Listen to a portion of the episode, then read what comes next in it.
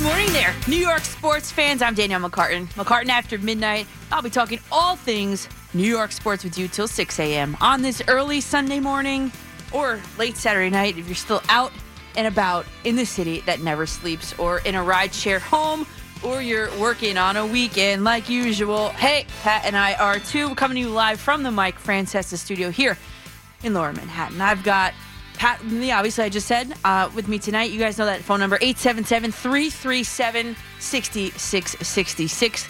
Let's load them up with your best content only, please, everybody. Also, I've got a special guest for you guys tonight. I gave you three clues on Twitter, and for the first time, I didn't give it away. I'm not good at keeping secrets, so I did not give this one away this tonight. Three clues on Twitter at Coach M-C-C-A-R-T-A-N and on Facebook.com slash Coach McCartan. The three clues were number one, a basketball. Just had to narrow down the sport for you. Number two, a black square and a white square, which was meant to narrow down the team for you, Brooklyn Nets. And then everybody got stumped on clue number three, the little island emoji, because Yes Network Nets analyst Frank Isola will be joining us. And Isola in Italian, as some of you might already know, means island. So that was the island emoji. So Frank Isola or Isola will join us in the four o'clock hour in the second installment of my Brooklyn Beat segment. The big news of the night, obviously, being that the uh, the the gigantic Goff Stafford trade, where the Rams are getting Matthew Stafford and the Lions are getting Jared Goff, a third round pick in this upcoming draft, a first round pick in the 2022 draft, and a first round pick in the 2023 draft. That is the big news. Uh, Chris McMonigle, I was listening to him on the way in. I'm sure he's listening right now. Great job on breaking it all down. I hope you guys have digested it from a national standpoint. But we can get into it on a, a on a more local standpoint. And what does that mean exactly for Deshaun Watson's um, value. Because if anybody is happier than either the Rams or the Lions, depends on your point of view, it's the Houston Texans. And I know we didn't entertain it last week because it was just a bunch of rumors at the time. Last week, as we did mention, though, Richard Sherman made a very public recommendation to Deshaun Watson. He said, I'd get out of there as quickly as possible. I'd head to New York. This week, we are going to tackle this head on. Thursday morning, Deshaun Watson officially requested a trade from the Houston Texans. And to me, being here in New York, Deshaun Watson represents one thing, and that is temptation. Temptation. Temptation.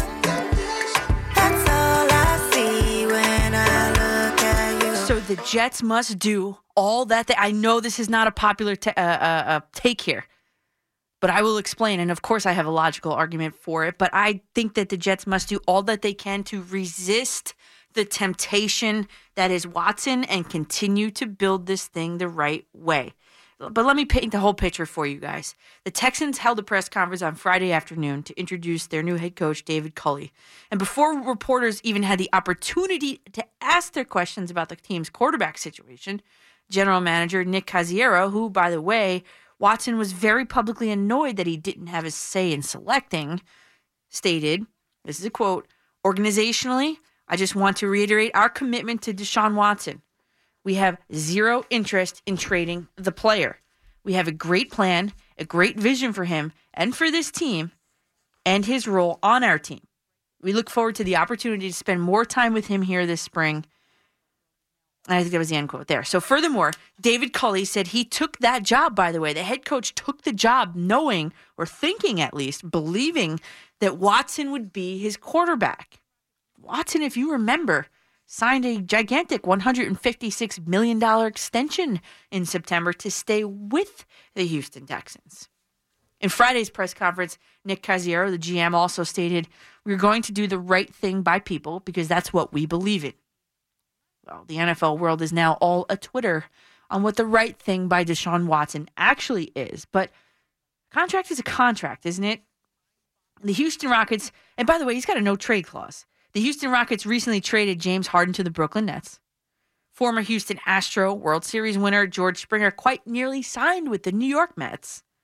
And now the New York Jets are the team that Deshaun Watson supposedly wants to be traded to or not? Well, it depends on where you look and, and what you read And last week we talked about how the Miami Herald reported that Watson told people the Jets are his top preference among teams that he'd like to be traded to. I mean, this is like mind boggling, mind blowing stuff to keep track of, right? I mean, come on. The Jets hired Robert Saleh to be their head coach. And that allegedly is why Watson uh, wants to come to the Jets, apparently. Watson also allegedly values Saleh so much that he wanted the Texans to interview him for their vacant head coach position. That, in addition to reportedly submitting a list of GM candidates to Texans ownership. I know he was sort of kind of asked about it, but come on. Why don't we just add the title of general manager or owner or something like that to, to Watson's name while we're at it? The Dolphins, by the way, according to my, the Miami Herald last week, were his second choice. At this week's Senior Bowl the other day, it seems as though the Dolphins at this point may be his number one choice. That's mostly fine with me. But am I missing something? I wasn't aware that players had or choice in, in where they wanted to be traded to in the NFL.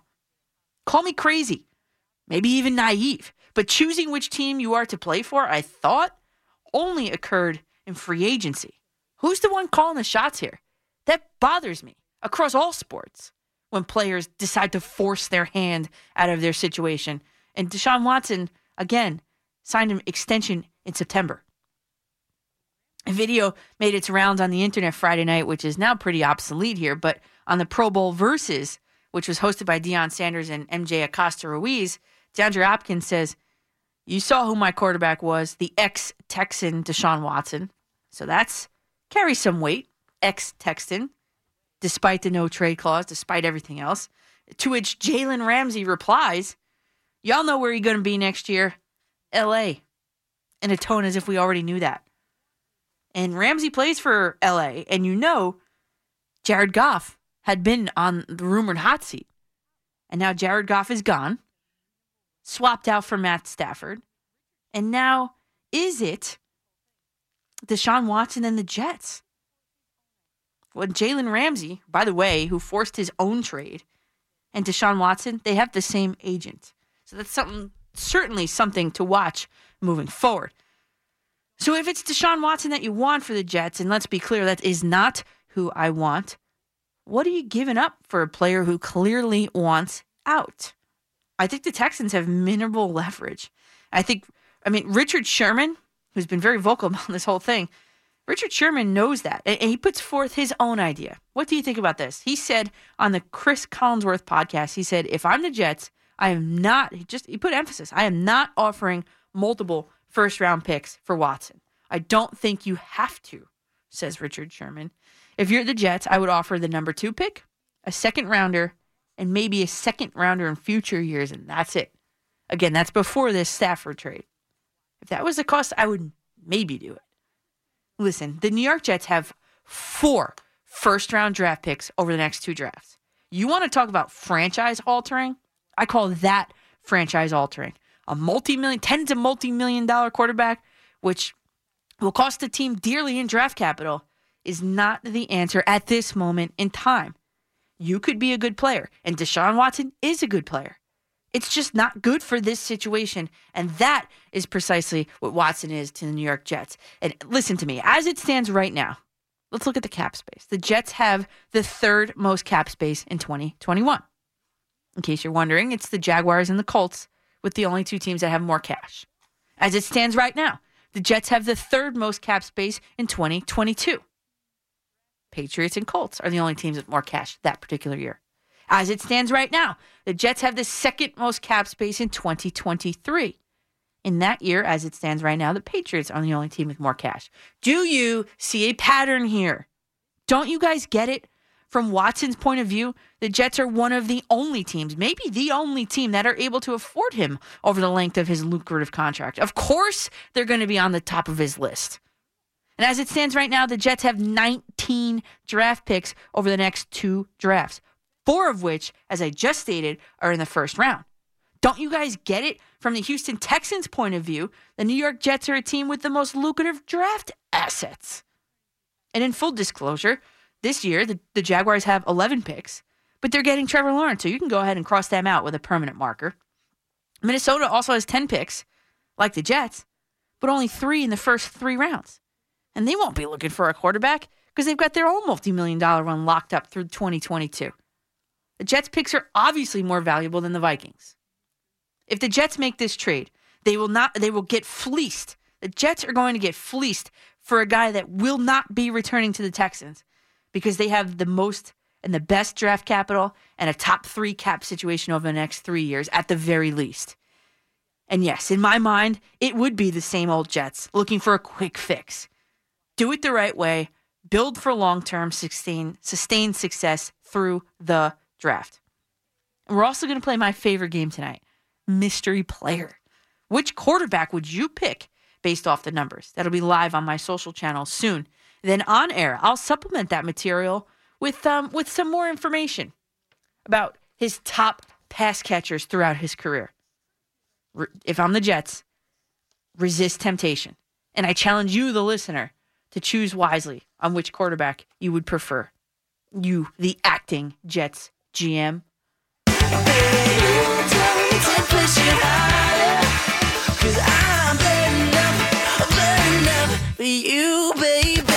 Well, New York baseball's hot stove is finally burning up a little bit with our Yankees and our Mets doing a little wheeling and dealing around here. That intro, of course, courtesy of our in studio, they're gone. They're actually gone.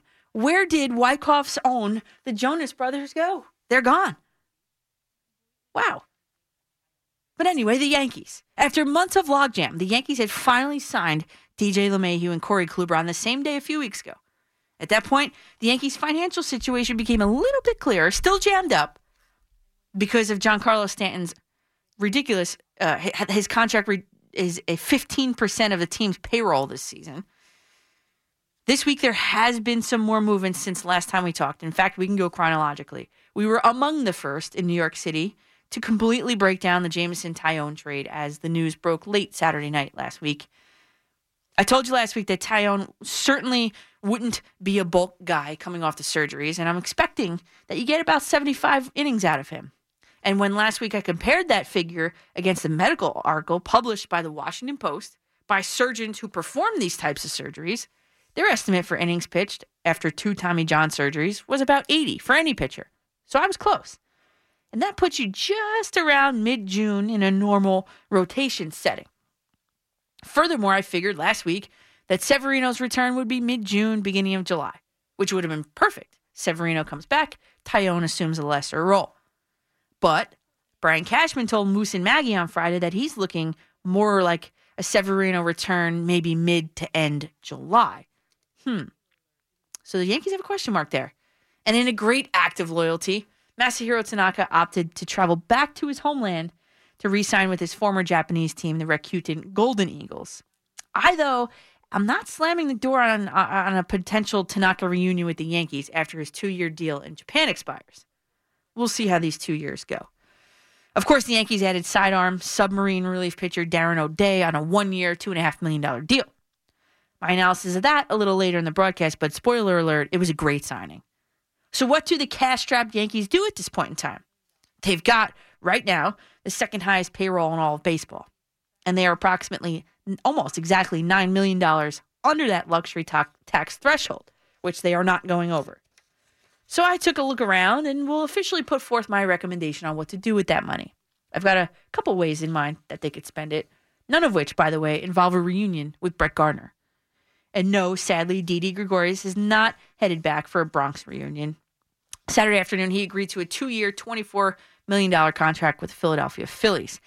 That solidifies for me, at least, the fact that Gleyber Torres will be the Yankee shortstop moving forward into 2021. Of course, that money was freed up by the Yankees sending of Adam Ottavino and his $9 million salary for this season to the dreaded rival Boston Red Sox. Cashman confirmed it was a salary dump move. Ottavino was actually throwing at Yankee Stadium when the deal was made. Yikes. And now the Mets.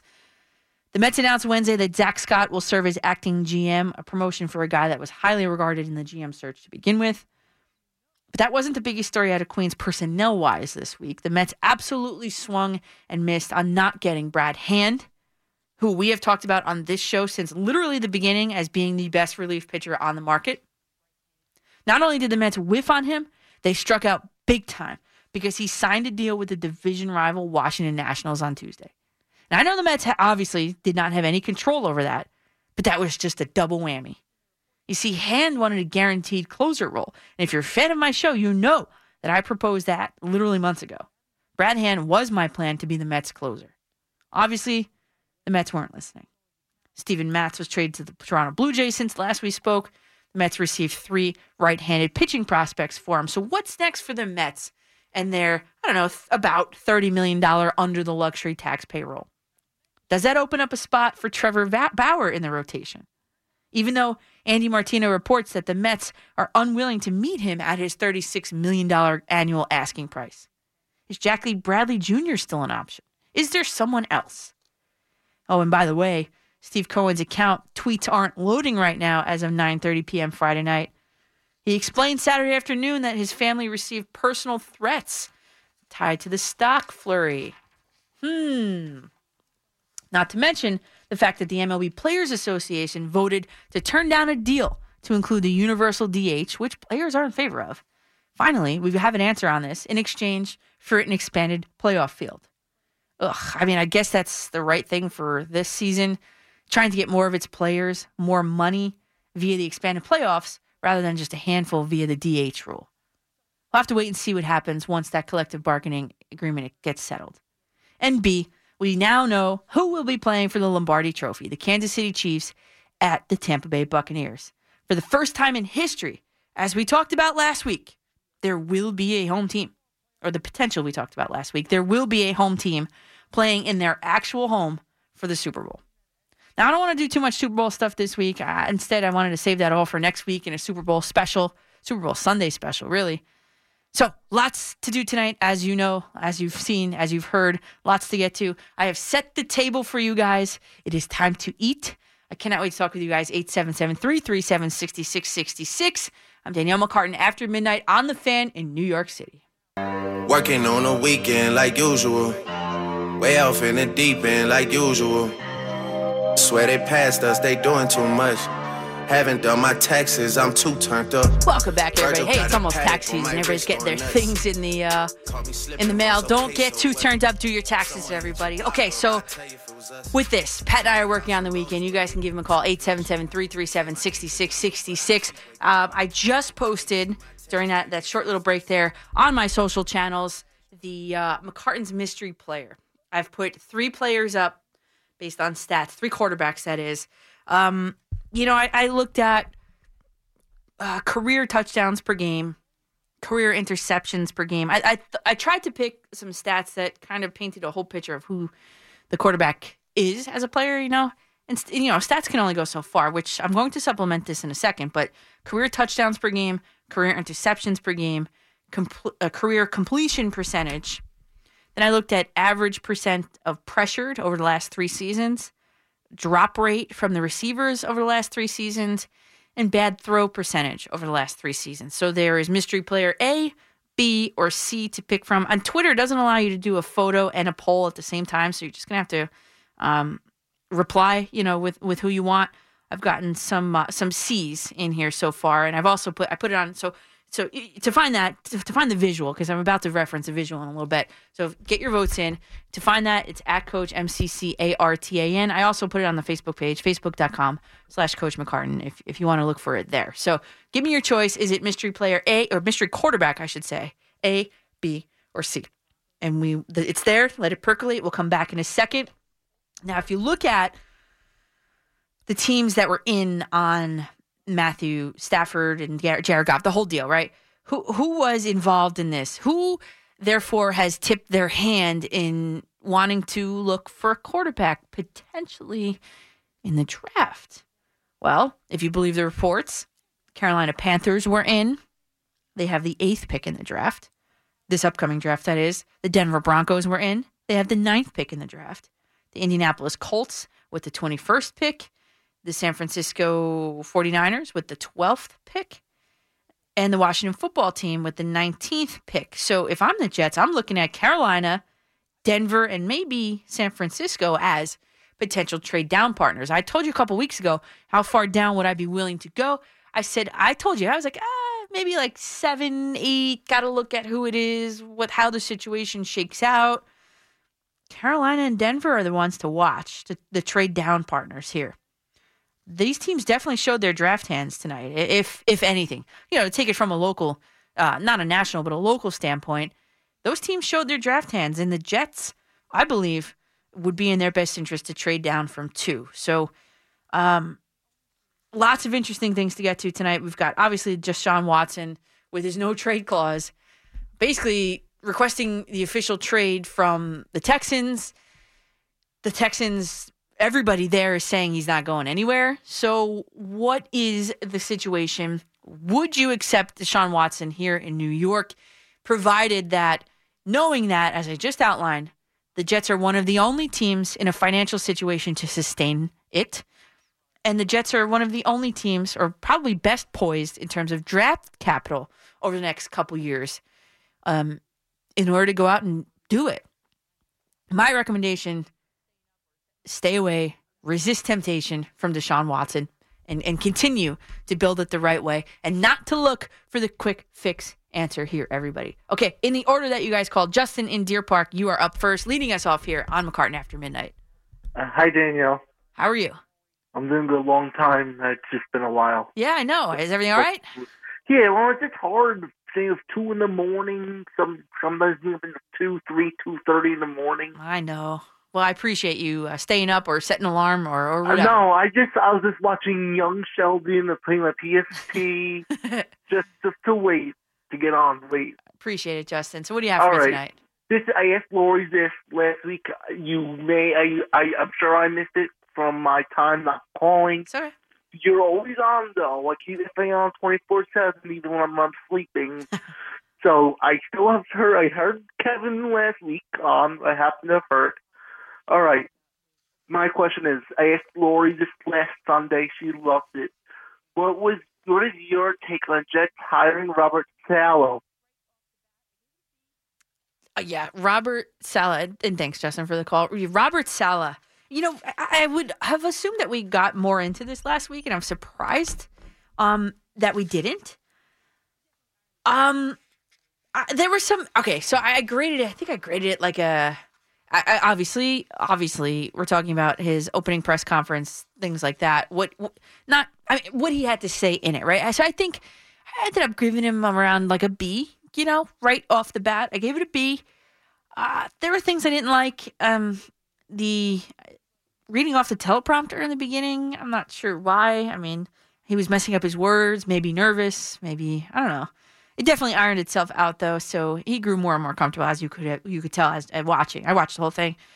Um, I, what I also didn't like was you know he talked a lot about collaboration. Use that word a lot, like turn that into a drinking game. I'm sure you would have gotten drunk, but um, if you're also the head coach, you have to have your own ideas, your own scheme, your own roster moves. I mean, he was like non-committal in, in saying he was going to be making roster decisions. Kept citing collaborative effort, communication.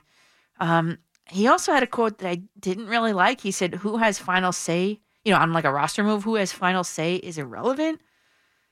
I I didn't like that. Um, I also didn't. I wasn't crazy about the all gas no brake mentality. Um, I outlined last week that you know that I I, I like that saying, I do. But as a coach, you know, and, and I outlined an experience that I had as a coach. You, you kind of have to put your foot on the brakes at at times, especially with a young team. And the Jets are really uh, they're a young team. And I I told you last week, and I'll tell you again. Even NASCARs have brakes on them. NASCARs, who are built to be going fast, right? And to race, they have brakes. And they're used about 30% of the entire race time. And they're also integral for preventing a dangerous rise in tire temperature because maybe a lack of a caution flag or whatever. But um, yeah, there's a reason why there's there are brakes. Brakes exist. Um, so otherwise, though, uh, slam dunk. I mean, otherwise, uh, other than those two very little things, slam dunk, and and probably the biggest resounding, um, I guess resounding thing coming out of like the the Robert Saleh, you know, whole thing, is that we can I can sit here all I want. I've never met him. Eventually, I hope to meet him. You know, who knows him and who's been talking so highly about him. Forget the J- Johnsons, forget the Joe Douglases. It's it's the players that have passed through him. I think those are those carry the most weight. You know, he's got players that are clamoring over themselves to to talk about without even being asked how great of a guy he is, how great of a coach he is, all that. So that I think is is the most resounding um I can't think of the word, but resounding um backing for him. Kyle Shanahan came out and said could not be happier for him. John Lynch, great coach, an even better person, he said. Um, and then Joe Staley, he said, I am so damn excited for Saleh. He's a leader, unbelievable man and coach, and I can't wait to watch him turn around the Jets organization. And that one for me was like, you know what? A 12 year, now retired NFL veteran would know better than anyone that may be questioning his abilities to orchestrate a whole team effort. So, of course, we could talk about some positives, some negatives. Um, but I think overall, I'd say B, maybe even B plus. And I'm excited to see what what could happen for for him, for the Jets, because again, the Jets are in a position. Wayne Chrebet told you on here what a couple what two three months ago at this point in time. Wayne Chrebet told you that it could turn around in, in as as quickly as two years. He said that. And I, I kind of scratched my head like, eh. but you know what? He's right. And you know what else he said? He said that Sam Darnold is the quarterback of the future. I'd like to see what his take is now with Deshaun Watson available. But even what is it? Last week I had Tony Richardson on. Tony Richardson, you might be listening right now. He's a fan of the show. Um, he also said with Watson out there that Sam Darnold is the Jets quarterback. So we could talk about all we want. We can read all we want. But unless, you know, coming from the players, that carries a lot of weight for me in making decisions. And right now, and I know I'm in the minority opinion here. I get it. I know that. But I don't know if making a move and being absolutely fleeced for Deshaun Watson by the te- the Houston Texans would be in the best interest of the New York Jets at this point in time. Yes, he's a good quarterback, even great, may some may say. But I don't know if the Jets are the best situation for him. Um, not for him, I should say, but I don't know if he is the best situation for the Jets moving forward. Again, get your uh, your votes in here on on. I, I cannot keep up with these tweets, but at Coach M C C A R T A N. Um, you guys can get get your uh, your votes in for which mystery quarterback are you picking? A, B, or C? Back to the phones, Kevin in Camden. You are on the fan.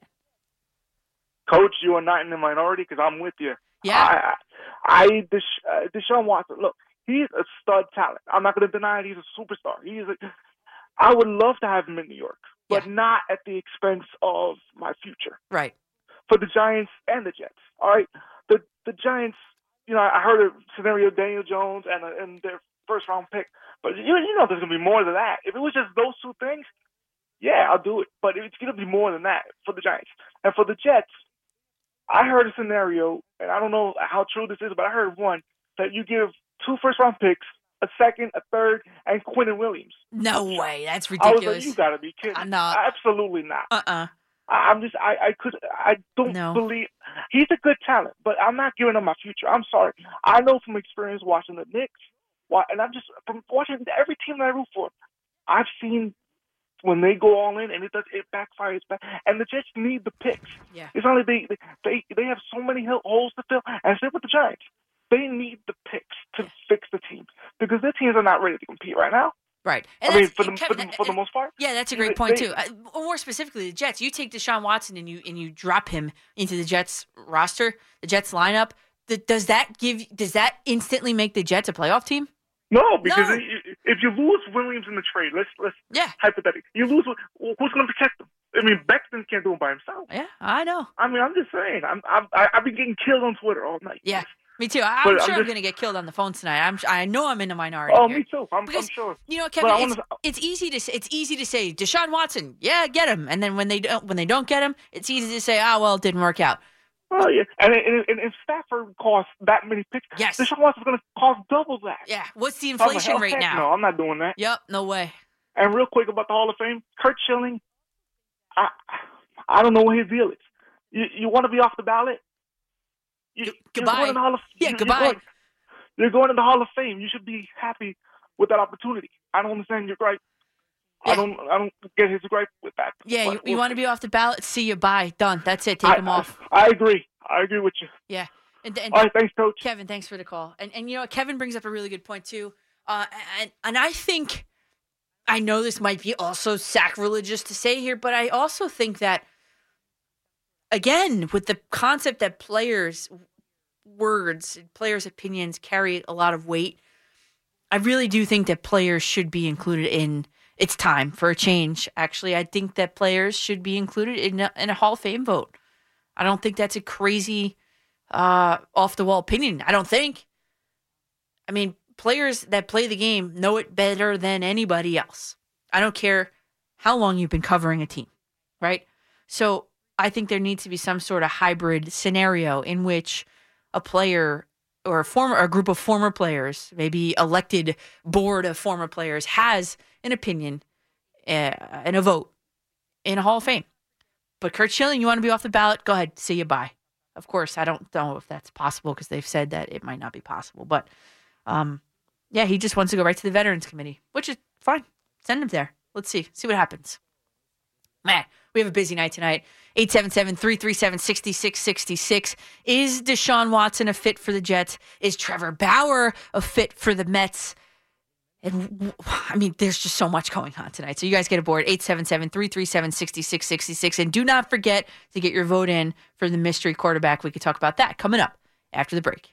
Get ready for Super Bowl 55. It's Tom Brady and his Tampa Bay Bucks and Patrick Mahomes and his Kansas City Chiefs. And we've got full color coverage and all the play by play next Sunday, February 7th, exclusively on The Fan, Sports Radio 1019 FM and Sports Radio 66, WFAN and WFAN FM, New York. Why you always in the mood? Around like I'm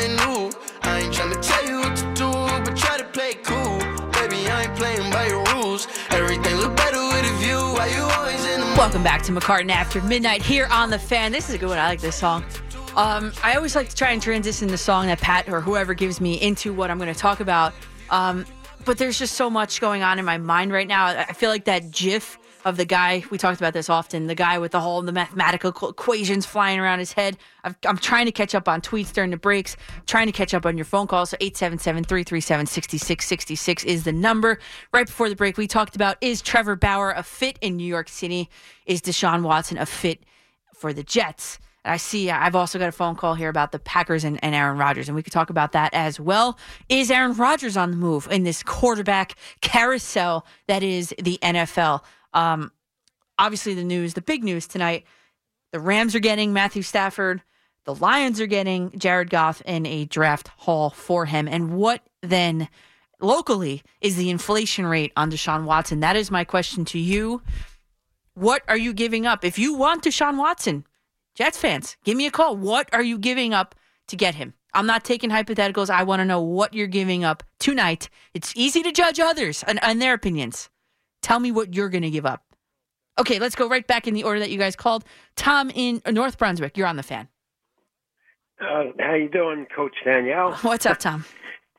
Uh, real quick, your monologue was great. Uh, you set the table, so me being Italian, I'll take pizza, some lasagna, and some cannolis, and uh, Pepto Bismol too.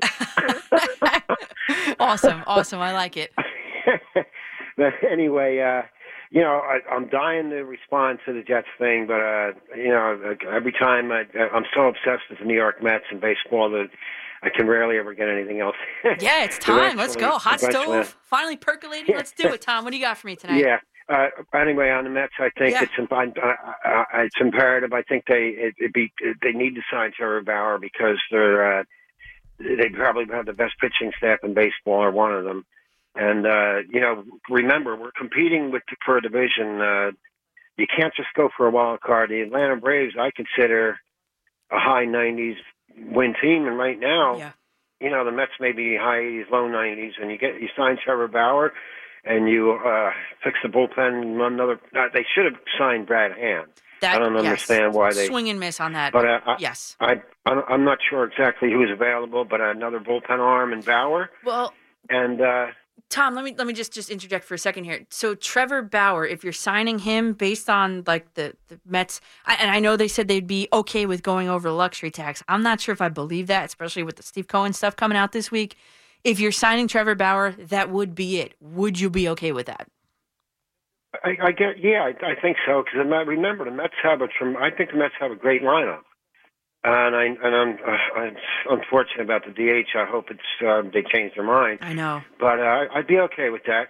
But you know, and real quick on uh, on Cohen, I'm glad he left Twitter for a while. He needs to settle down with that. I don't think he had anything to do with the uh, thing that's going on, and you know, with the uh, Wall Street thing. But And The- you know the what, thing that Tom? Tom, we're yeah. really never gonna know. I don't know if we're ever gonna know. know for sure. You know. The, the thing that's uh, that's interesting with with Cohen, and, and I'm not putting him down for you know, he's he talks about spending like a drunken sailor, and I and I agree with him. But then again, in, in his other parts of life, he spends 150 million on uh, art, which is fine. You know, he bailed out th- uh, a business partner for three billion, which is fine. Mm.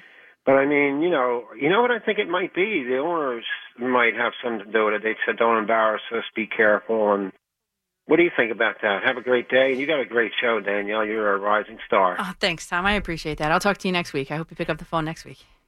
All right, thank you. Bye.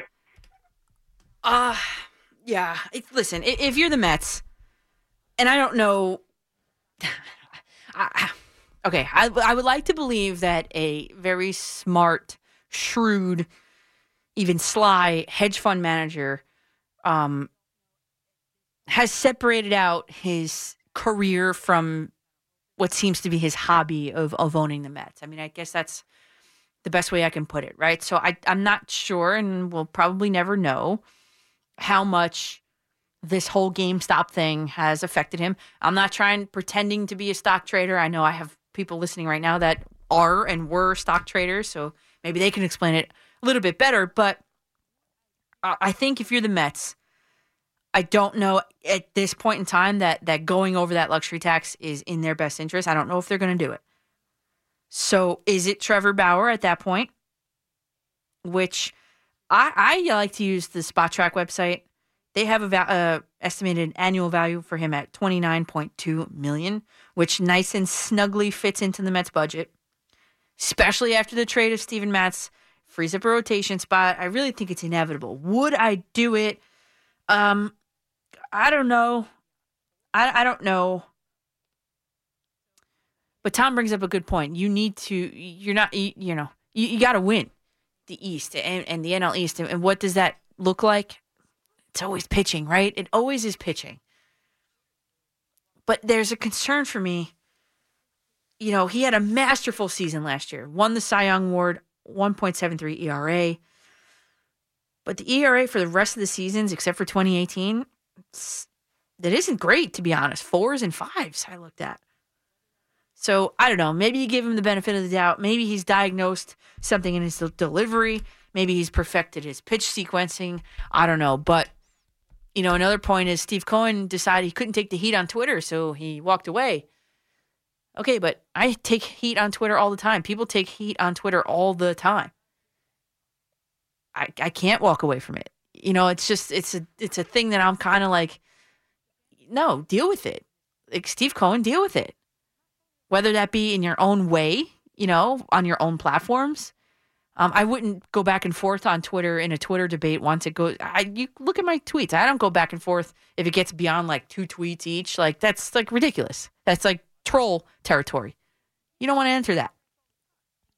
But the fact that he left Twitter, I'm you know I'm not okay with that because you are you're proposing to be a man of the people, a man of the fans, and you know what? The fans deserve answers in this particular situation. So I'm not totally okay with it.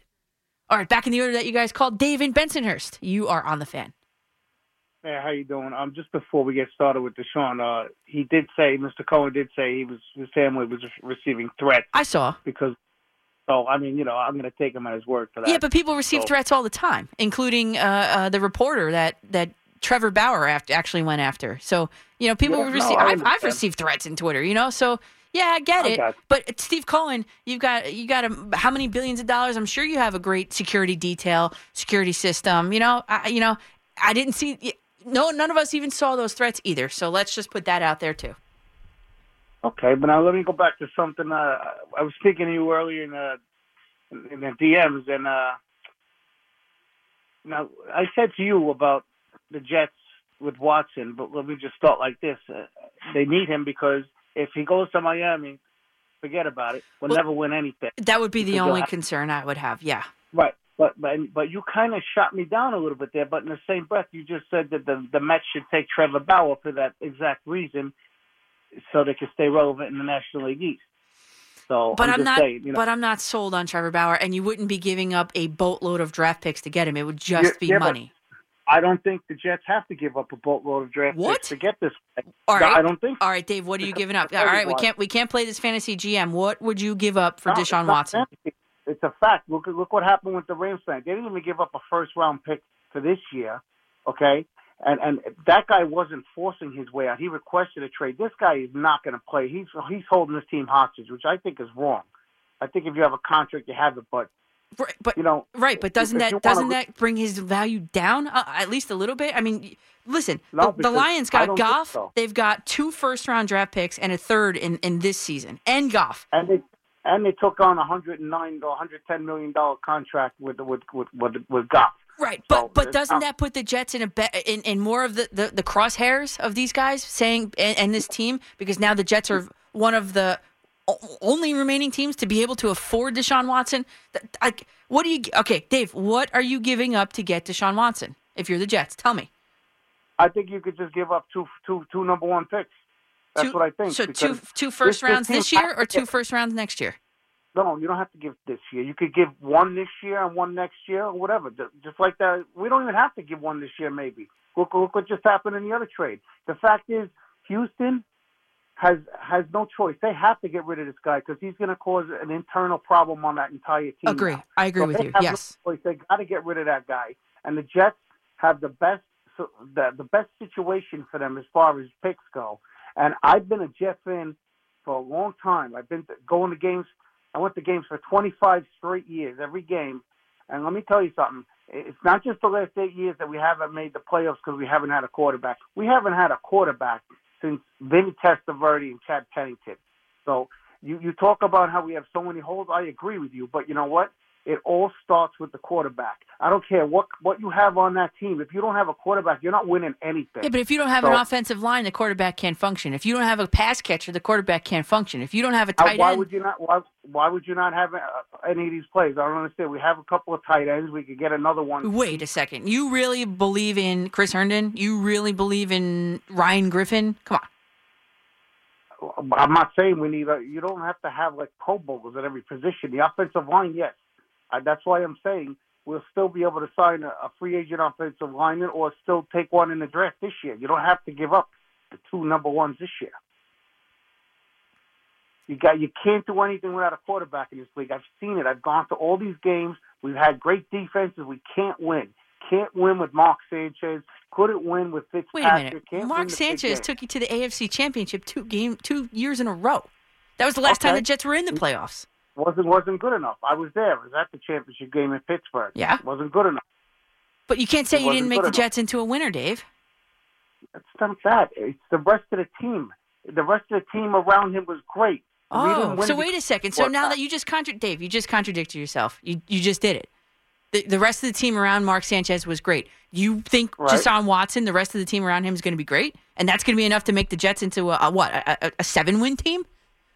No, I'm not saying that. I'm just saying it starts with the quarterback. Okay. Yeah, okay, I do agree with you on that. Quarterback with Sanchez. If we had a, a, a better quarterback than Sanchez, we would have won the Super Bowl. Okay, It's, uh, It's- okay, Dave. you, can't, you can't win anything without a quarterback. Look, look at all the teams that are winning the Super Bowls now. Has any of these teams won with great defense and great Yeah, the Tampa Bay, with- Dave, the Tampa Bay Buccaneers. Th- Thanks, and thanks for the When? call there, Dave. Tampa Bay Buccaneers last week. Tom Brady threw three picks. Guess who bailed him out of that game? The defense. Tom Brady was bailed out by the defense in order to make it to the Super Bowl. Okay, the Ravens. How about the 2000 Ravens? Defense won that Super Bowl. How about the, the, the Philadelphia Eagles winning the Super Bowl with backup quarterback Nick Foles? I mean, it's possible. It's possible. I agree with you that the quarterback is the most important position on the NFL football field, which is why this bothers me that there's this carousel of players wanting to be traded and this and that. That bothers me from a, uh, I guess, a principle standpoint. That bothers me. But, but you can't tell me that Deshaun Watson on the Jets would make them into a, a, a Super Bowl contender. It's right now. I, I just, I don't know. I, I can't believe that. I don't know. Let's go. Uh, we got three minutes to the top of the hour. Okay, let's go to Keith in Shelton, Connecticut. Keith, you're on the fan. Hey, Daniel, what's up? What's up, Keith? Hey, uh, what's the financial situation with Sam? Because yeah, this So- year's coming up, whatever. But uh, can we? I on I want to give him another year, So do I. and and I want to give him DeVonta Smith at number two, maybe the best college receiver ever. Mm-hmm. From Florida, the tight end, Yep. with the second pick. Mm-hmm. that would be that's two weapons that I don't think anyone like the Jets have had. I'd rather do a year like that with Sam kind of weapons than like any like anything else we can agree on. You Yeah. know what I mean? I, I Keith, I, I get you there, Keith. And and Sam Darnold has not been able to. uh, What you're alluding to, Sam Darnold is not has not been able to reach or realize his full potential. Okay. By the way, one of those mystery quarterbacks on Twitter, which we will hit at the top of the hour, is Sam Darnold. One of those guys, spoiler alert, is Sam Darnold. Okay, he has not. He's had a co- a coach that has caused him, forced him to regress since the day the man got there.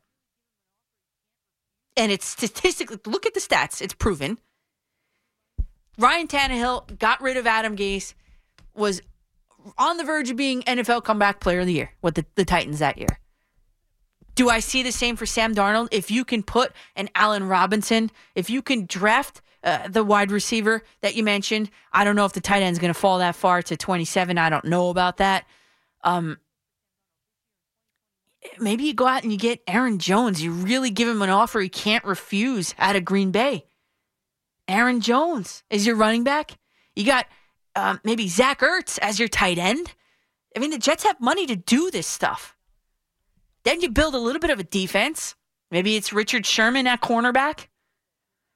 Maybe you go out and you get yourself an edge rush. I mean, the Jets have options, right? And and the financial. Oh, he started the call with what's the financials on Sam Darnold? Financial.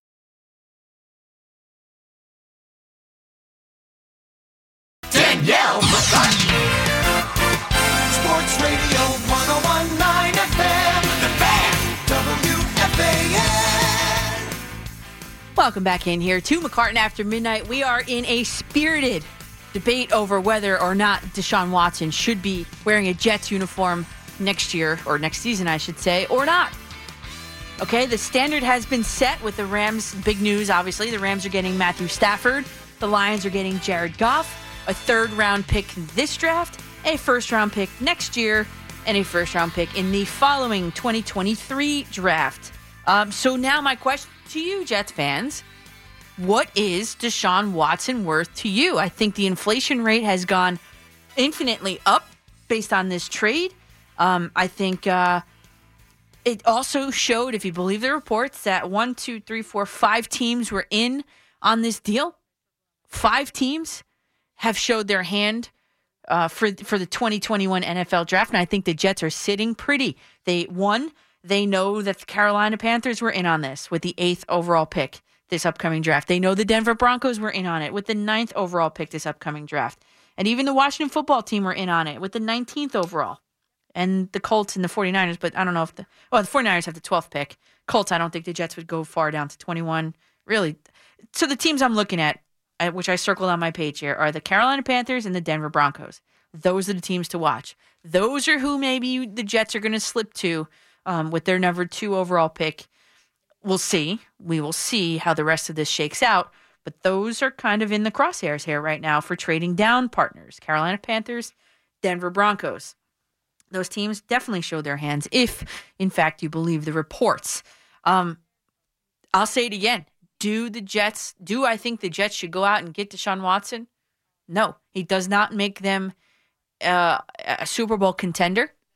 The Jets have way more holes to fill. The Jets need to continue to do it the right way through the draft. And again, this is going to be your last chance to get in on my on my little. It's not a poll because you can't do an image and a poll at the same time on Twitter. But at Coach MCCARTAN, I have a little graphic up there of mystery quarterback A, B, and C. I've been teasing it for uh, since the beginning of the show. We will hit that. Um, also on Facebook.com slash Coach McCartan, go there and find the graphic there too. Who is the quarterback that you are picking based on the stats? And I have some a little bit more information to fill you guys in on. Okay, so about another uh, let's say ten minutes on that. Okay, Vernon in Manhattan, you were on the fan, and Vernon, I have a bone to pick with you, Vernon. That trivia question last week that you gave me, I said it was the mascot of the the Atlanta Braves, and kind of sorta it was. Which one is that? Oh God, I, I deleted the tab. Chief, uh, Chief Noc-A-Homa. yeah, Okay, so what about him? yeah. I you said, oh, I said he he's got to be like the mascot of the Braves, and you were like, nah. No, no, I said he was the mascot of the Braves.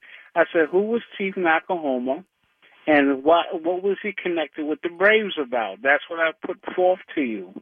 Oh, okay. Well, then I got it. Okay.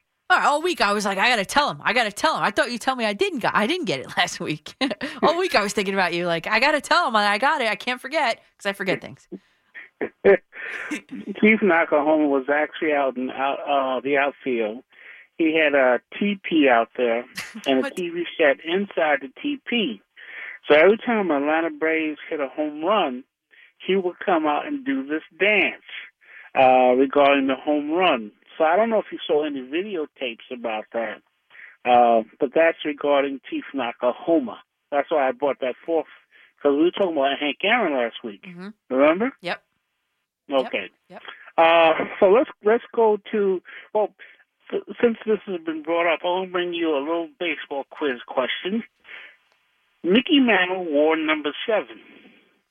What was the original number that was given to Mickey Mantle by the New York Yankees?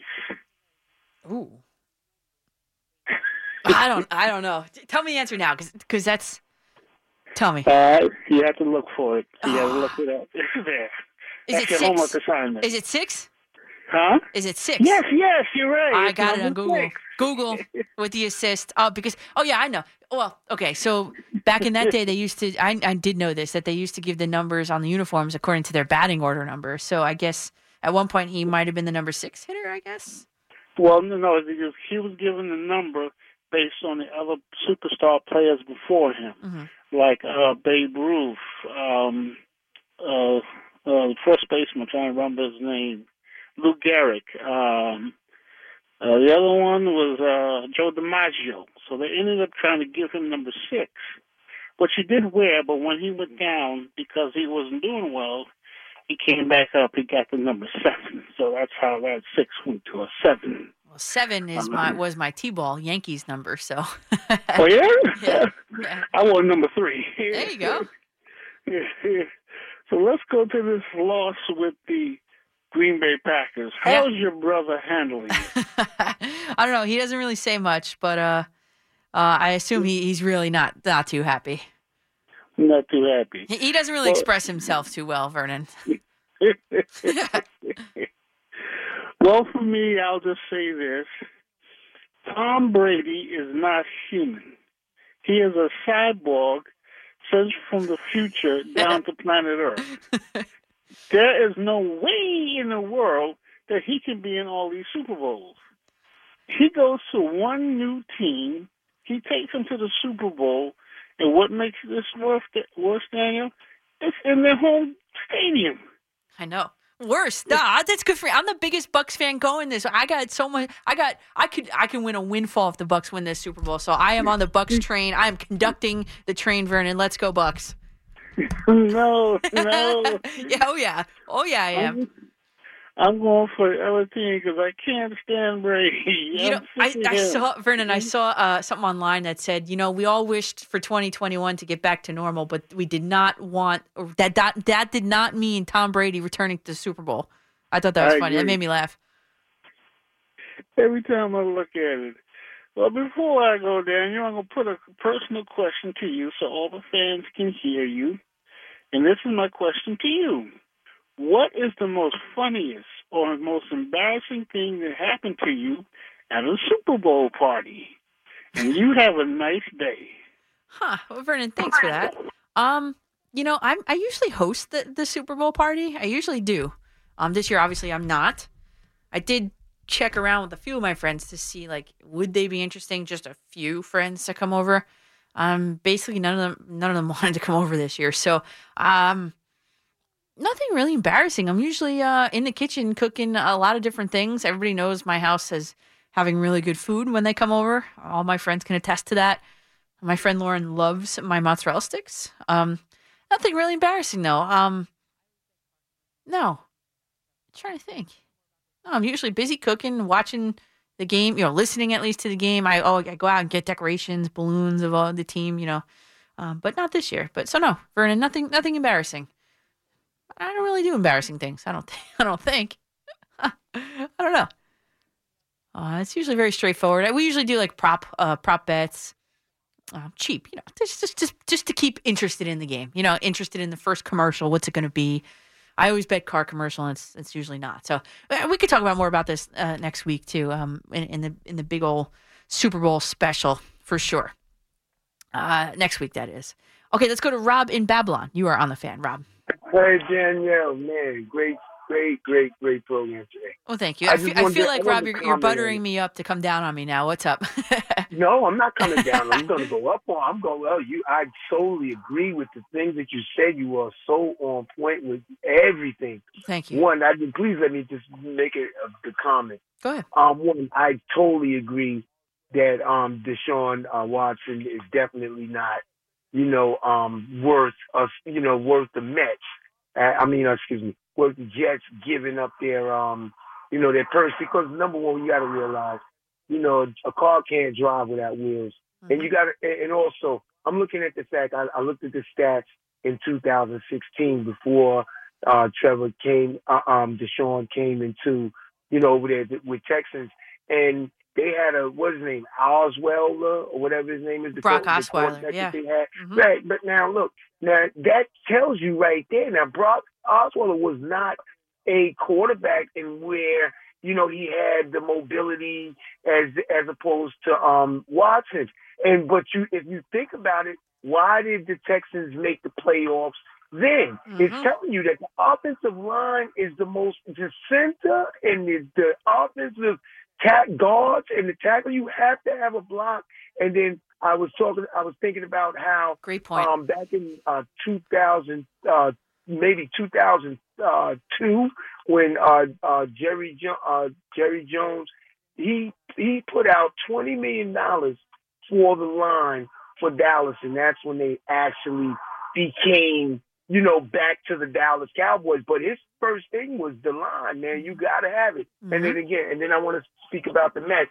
We and gotta Rob, wait, give the- wait. Before we transition to the Mets, you got to think about Okay. too. You got to think about.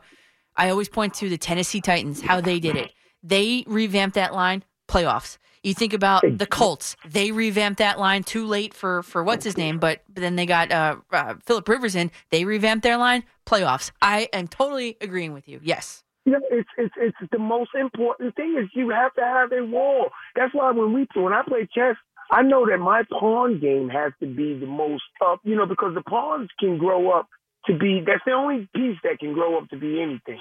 You know, you be once and the king can't, you know, you can't, you know, do anything once you a checkmate is over. But you got to have that front line. And then I wanted to say something about the Mets. Um, you know, and, and and Cohen, you know, the new owner, come on, give him a break. Oh my God! And everybody's like, you know, first of all, we got to realize we're in a pandemic, and these guys are losing so much, tons and tons of money, you know, in revenue over, you know, the stadium concession stand, you know, just things that, you know, that norm, our regular living, you know, and how we enjoy being able to go out to Shea Stadium or now they got, you know, the new stadium. We we enjoy doing those things. Now, It's it's it's different now. We're in a whole different, you know, lifestyle. And so we got you got to realize, man, the guy had a life before he became the Mets owner. Mhm. You can't just, you know, start all of a sudden. Now you want to dig up his past and whatever. You know, and just like you said, you know, his hedge fund dude might have been the one that, you know, did that that did these trades. These guys don't sit there and be on top. They trust people, you know, to do those jobs when it comes to, Right. you know, the business and Right. things of those natures. You can't just start, you know, saying guy, God just walked in the door and automatically, oh, let's go and just say you want to buy big names and everything like that. Look at look at Tampa Bay Devil Rays. They went to their farm, got them. Oh, the, Tampa Bay Devil Rays specifically when they got and and and got into the playoffs and stuff like that. You got to look at their salary. You can't keep on running around here thinking that these big names and all of this stuff like that is going to be the cure. It has to start from the bottom, man. Yes. Even the farm system, man, you got to go with that, man. And I really totally, you know, agree with the things that you've been saying, Danielle. And it's always a pleasure to hear you. And I'm gonna let you. I'm gonna listen while you, you know, comment on what I got. Yeah, say. Rob. Thank you. Thanks for that. And and that call, Rob. Thank you. That uh, that call went full circle, right? Because you, you referenced the, the the Tampa Bay Rays and, and what they've been, been able to do, and how far they've been able to get um, with their uh, uh, with their farm system, right? So full circle then back to the Jets. Why would the Jets give up their farm system to get a quarterback that that yes, I'm not saying Deshaun Watson's not a good player. I'm just saying that he's not a great fit right now for for the New York Jets. The Jets need another offensive lineman. They've got Mekhi Becton in place, which is wonderful. He's, he's going to be a fixture, hopefully, for many a decade to come. Right? Uh, take a page out of the uh, the Nick Mangold book, right? Um, and the DeBrickashaw Ferguson. So, yes, they have a hole in the offensive line. The Jets don't have any receivers to catch the ball. Okay, Deshaun Watson. I mean, you know what? Let me let, let's reveal it. Let's let's do it really right now. The the guys on that poll, and I'm just pulling it up. If you're looking at it like I'm looking at it, and we can we can talk more about it after the break. But player A, mystery player A, let's reveal it. Mystery player A, Sam Darnold.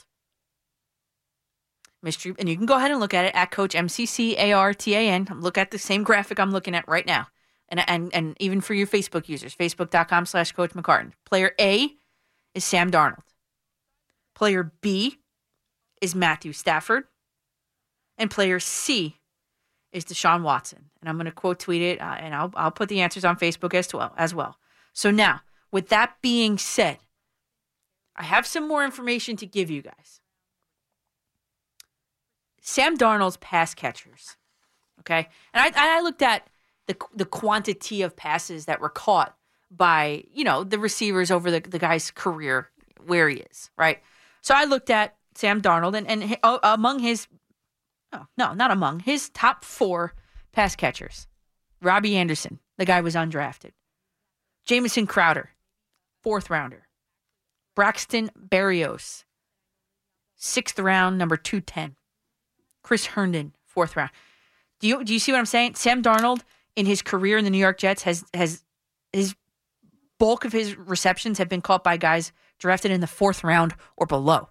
And to put up those numbers, I think is not bad. Can you imagine what he could do with, I don't know, an Allen Robinson, uh, maybe a Zach Ertz, uh, maybe a, a running game that's actually a threat to actually run the ball? And I know Le'Veon Bell was that threat, but um, Adam Guru didn't know how to use him or didn't want to use him. Then you look at option B, Matthew Stafford and his pass catchers. He had Calvin Johnson for a majority of his career, Hall of Famer, probably.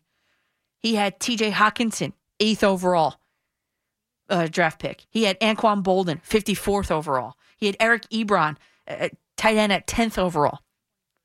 Look at his numbers with that caliber of receiver, um, and not wide receiver, just receiver catching passes from him, right? Throughout his career. Those those guys were the bulk of his career. Calvin Johnson, TJ Hockenson, Anquan Boldin, Eric Ebron. Second and third, third rounders, and Calvin Johnson's a Hall of Famer. Let's just put it out there. And finally, Deshaun Watson, the man of the hour. He was choice C. His pass catchers, okay, for his most of his career, Will Fuller, first round, 21st overall. DeAndre Hopkins, first round, 27th overall. Brandin Cooks, first round, 20th overall. Those are the guys that are catching the most of his passes. And look at the numbers he put up there. So, in a very long winded, factual, statistical way, I am making a case that Sam Darnold, the Jets have not scratched the surface on his potential. Look at the what the numbers. Just look at it. We could talk more uh, on the other side of this this quick break coming up, but just look at the numbers that Sam Darnold has put up with receivers that have caught a majority of his passes that are been drafted no higher than the fourth round, and compare that against uh, Matthew Stafford's uh, stable of of receivers and Deshaun Watson's stable of all first round receivers. You tell me at this point, are you still opting for choice C in the mystery quarterback poll? Never mind factoring in the dollar amounts. I'm going with choice A, Sam Darnold. Hate to say it. All right, get aboard 877 337 6666. And of course, coming up a little bit later, we have Frank Isola or Frank Isola in Italian to give us the Brooklyn beat, the report on the Brooklyn Nets. I'm Danielle McCartan on the fan with you until 6 a.m. For the first time ever, there's a home field advantage to the Super Bowl as Tom Brady leads the way with his Tampa Bay Bucks against Patrick Mahomes and the defending Super Bowl champion Kansas City Chiefs next Sunday, February 7th, right here on The Fan, Sports Radio 1019 FM and Sports Radio 66, WFAN and WFAN FM, New York. Let's get down. Let's get down to business. That's right, everybody. Wake it up. We are getting right back down to business here. Let's get down. I'm a Carton after midnight. Pat Boyle, great song on the intro there. Listen, you guys, we are right in the heat of the battle here, talking about Deshaun Watson and potentially going to the Jets. I put the graphic out there, looking for your reactions, keeping in mind that mystery quarterback A is Sam Darnold, Matt Stafford is B, and Deshaun Watson is C. If you're just tuning in, and maybe you're just getting into your car, maybe you've just woken up, go ahead and I'm directing you, funneling you to the social media accounts because I am a visual learner, um, and maybe you are too. Uh, if not, I, you know, you can go ahead and, and, and listen to what I'm about to say here. But it's at Coach M C C A R T A N on Twitter, Facebook.com slash Coach McCartan. Now, I, I just outlined the fact that Sam Darnold has has thrown to guys that are really the bulk of his passes to guys that have been drafted no higher than the fourth round. Robbie Anderson being undrafted, by the way. Um, Stafford's pass catchers there in Detroit, all studs. Let's just put it that way. Hockenson. I mean, I just I just went through it. Okay, and then Watson's pass catchers. They were his the bulk of the guys catching his passes in in Texas, in Houston, Texas, all first rounders. So when you superimpose that onto mystery player A, B, and C, and the numbers that they put up, you look at you know, I tried, like I said before, I tried to give you uh, the the stats that are going to give you the best sort of, I don't know, co- you know, picture of, of a quarterback as best as stats can do. But when you look at, let's start with touchdown career touchdowns per game. Sam Darnold one point one eight, Watson one point nine three, career interceptions per game. Darnold one, Watson 0.66. I mean, we're going down the list here. Watson's com- completion percentage is about, let's say, seven points higher than Darnold's.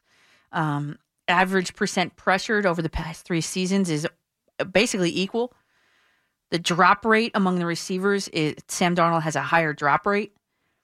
And in terms of bad throw percentage, which is not incumbent upon the receiver, it's incumbent upon the quarterback. The bad throw percentage is 18.4% for Sam Darnold, and Watson is 16.4% is this somebody you want to give up the farm for? Because when you come here to New York, you're not throwing to Will Fuller. You're not throwing to DeAndre Hopkins. You're not throwing to Brandin Cooks. And you really don't have a threat of a running game, and you barely have a defense.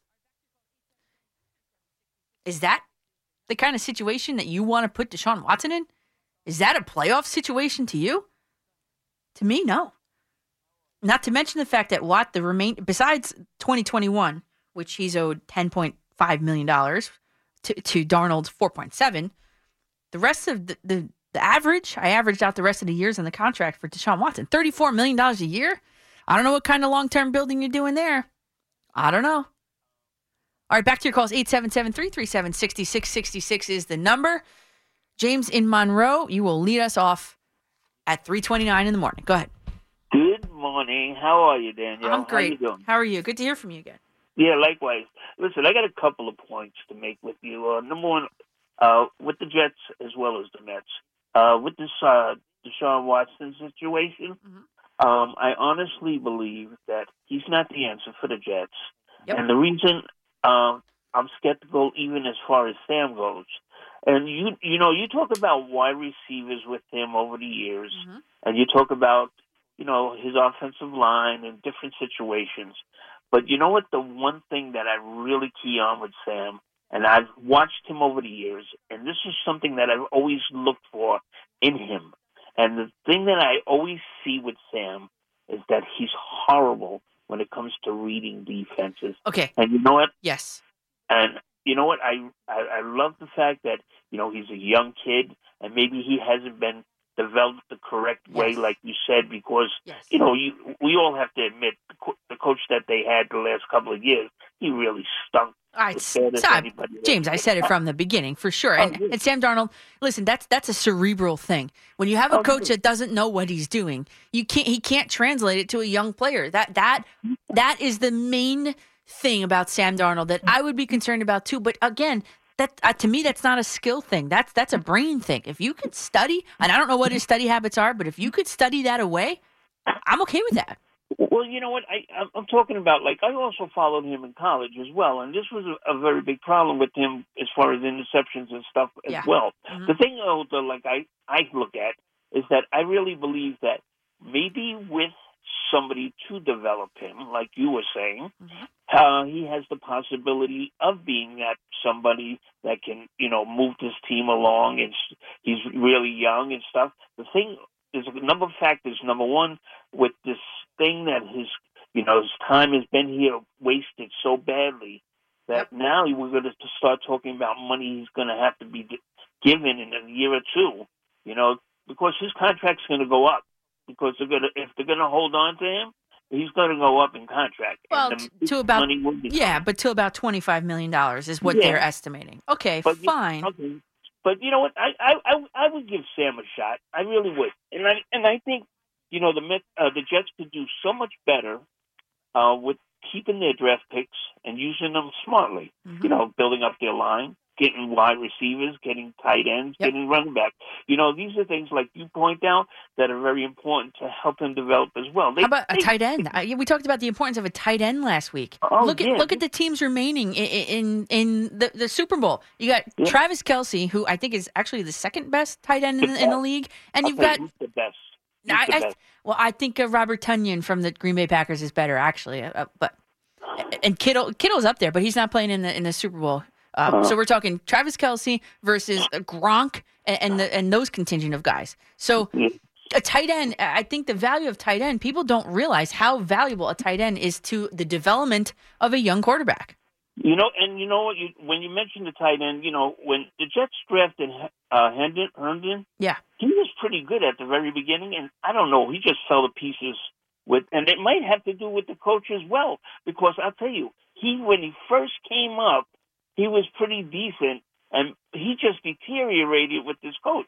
So you know, a lot of this Jet team has to do with their coach. Yes, that they weren't developed correctly. Correct. Um, but we'll see. I mean, maybe by bringing in the new head coach that they have now, who seems to be a, a fighter warrior, but he delegates his his uh, powers to everybody to do their job, Mhm. which is very important. Which is what I like. coach has to coach. Yes. Okay. And uh, offensive line uh, coach has the offensive line. You know, it's, everybody has to do their job. Right, James. If, and if you want to call plays, you go ahead and you be an offensive or defensive coordinator. That's how I feel. Exactly. Yep. Exactly. Okay. So, uh, with that being said, we're good without jet point. My other point with the Mets. Okay. Um, this thing with Steve Steve Cohen and stuff like that. You know what? Everybody in the league knew about his his past anyway. Mhm. From years, that's one of the major reasons why baseball was kind of hesitant for him to be an owner. But However- ultimately approved him. Yes, that's right. Right. However, you know, him coming off of Twitter, I understand somewhat because, you know, with the fact, like you said, everybody gets, you know, will ride you, and if you're on Twitter, they're gonna ride you, or if you're on Facebook, they're gonna ride you, or, Mhm. and you have to take the pressure if you're gonna go out there and be the way that he is. However, you know, when they start getting into your family a little, little bit and start making threats, it kind of changes a little bit of the situation a little bit more. Mhm. And I mean, and people I was watching online, people were really like really super duper like nasty, and I mean they were really a little above board. But you know what?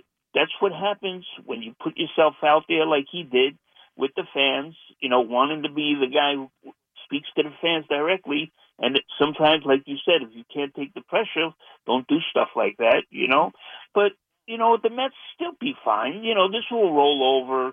You know, they just got a few more things they have to do. I tell you the truth, I'm not bringing in a Bauer. I'm. I just, you know, what the Mets the last couple of years, the one thing I did enjoy about their team is that they have a very good nucleus as far as good guys on their team. Yeah. A guy like him might ruin the whole apple cart because of just his selfishness as far as how he is as a person. And I don't want that kind of guy on my team. I want a guy who's going to blend with the rest of the guys because they got a bunch of real good guys. Yeah. And you don't want to you don't want to screw that up. You know what I mean? Yeah. It only takes one bad apple to ruin the cart. Right. James, I appreciate the call. And, and, and that last point there made me think, um, as you were talking, made me think of how do you think Jacob DeGrom would feel if you got a guy coming in, right, who's making or would be making a lot more money than you, right? I just don't know if that's a good mix. I, I, I mean, I do have some reservations about Trevor Bauer. Um, mostly being that beyond that Cy Young dominant. I'm not taking anything dominant Cy Young season last season, and maybe he's figured it out. Like I said, you know, maybe I don't know, I don't know, and maybe he's embraced the analytics, whatever. But beyond that one season, I don't know if that is worth over uh, what he asking for thirty six million dollars annually. I, I don't, I don't know about that.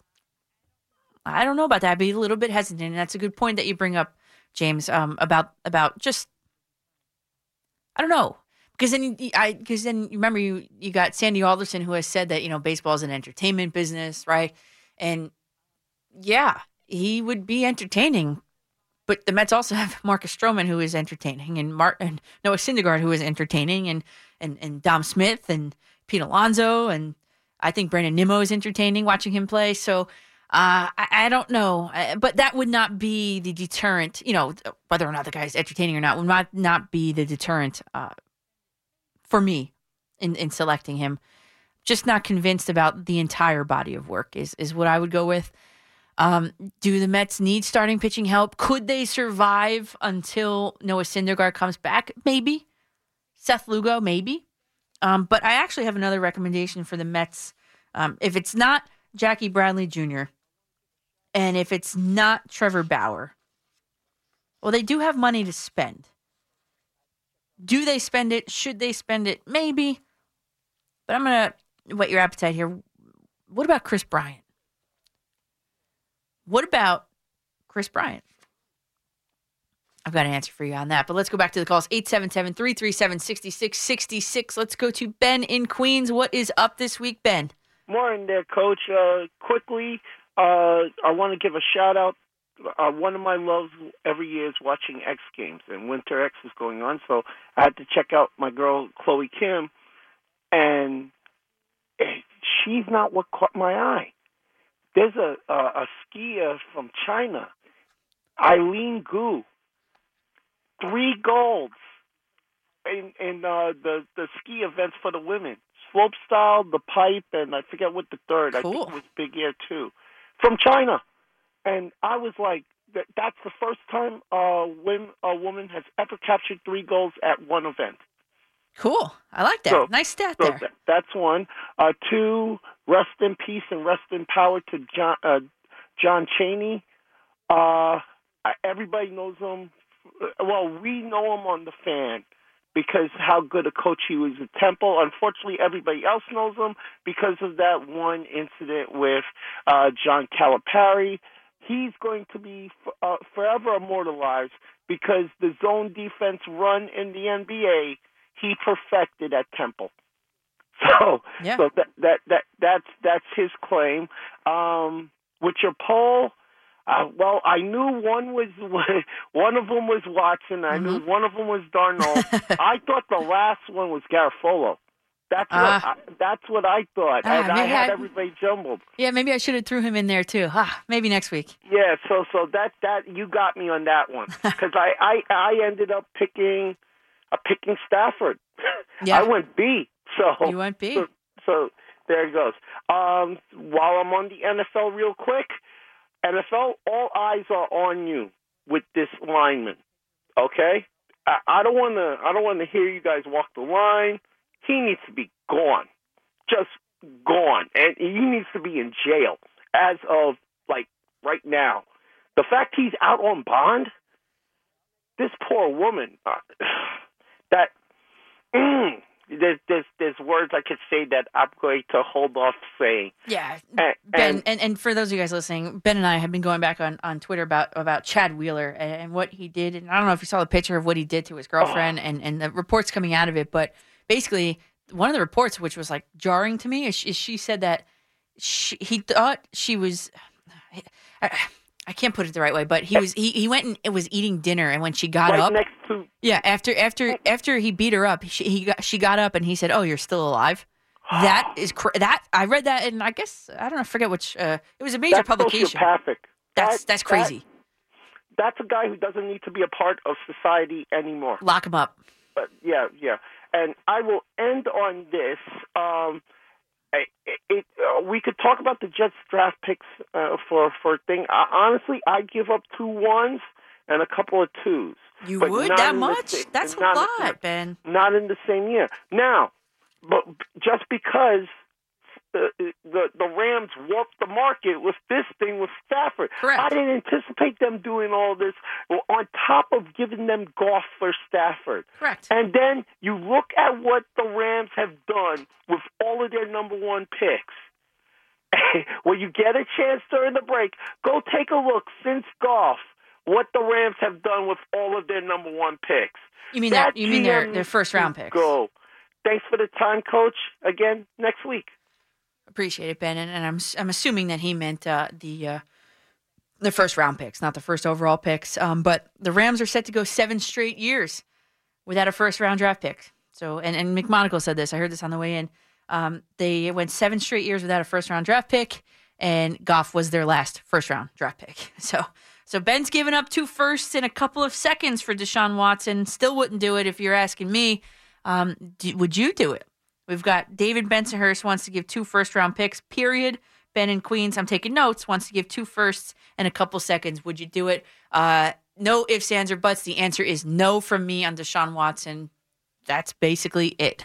so uh, we'll hear back from you guys if you would like to do it. And of course, we got Frank Isola coming up at 4:20 this morning. I'm Danielle McCartan on the fan. Join us tomorrow morning on Boomer and Geo. No football this weekend, but we'll get you ready for Super Bowl 55. And where is Deshaun Watson going to land? It's Tom Brady, it's Patrick Mahomes, and it's Deshaun Watson. If somebody tells you that it's not about the quarterback, just slap them because it's always about the quarterback. Boomer and Geo, 6 to 10 a.m. with the warm up show starting at 5 with Alan Jerry right here on the fan.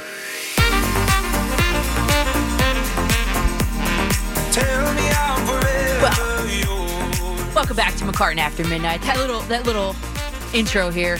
Yeah, it is all about the quarterback. This is an NFL. NFL is a is a uh, quarterback centric league. And by the way, I'm Danielle McCartan here with you on the fan till 6 a.m. Uh, yeah, the NFL is a quarterback centric league. There is no ifs, ands, or buts about it. But if you you could be, why do you think Tom Brady chose in free agency, not to be traded, but in free agency? Why do you think Tom Brady tro- chose the Tampa Bay Buccaneers? Hmm. Well, I'll tell you because they have one of the best offensive lines in the league.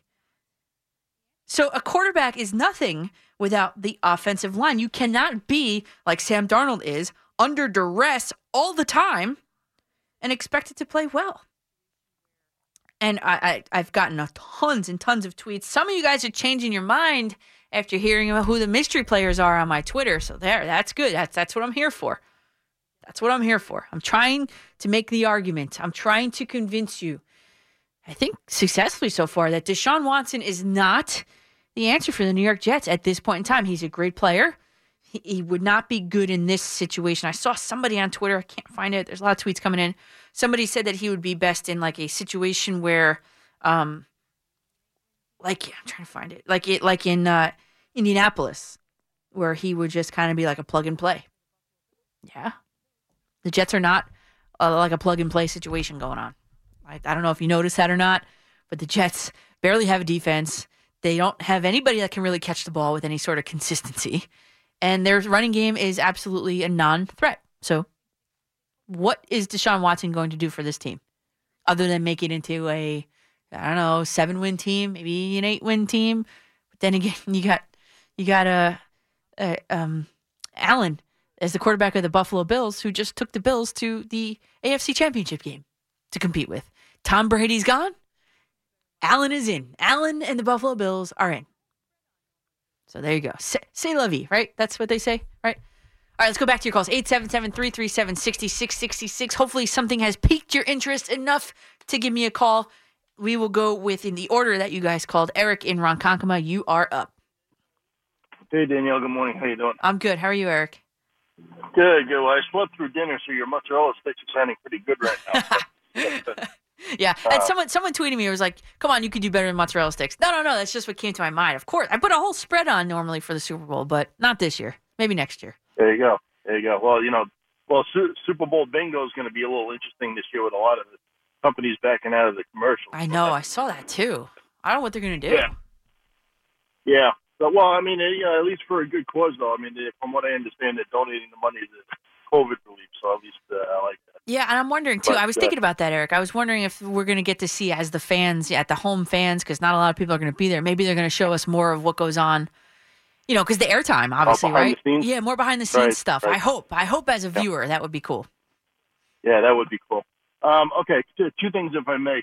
Um, you know, as far as the, you know, I, I brought this up to Steve Somers the other day. I was thinking the same thing.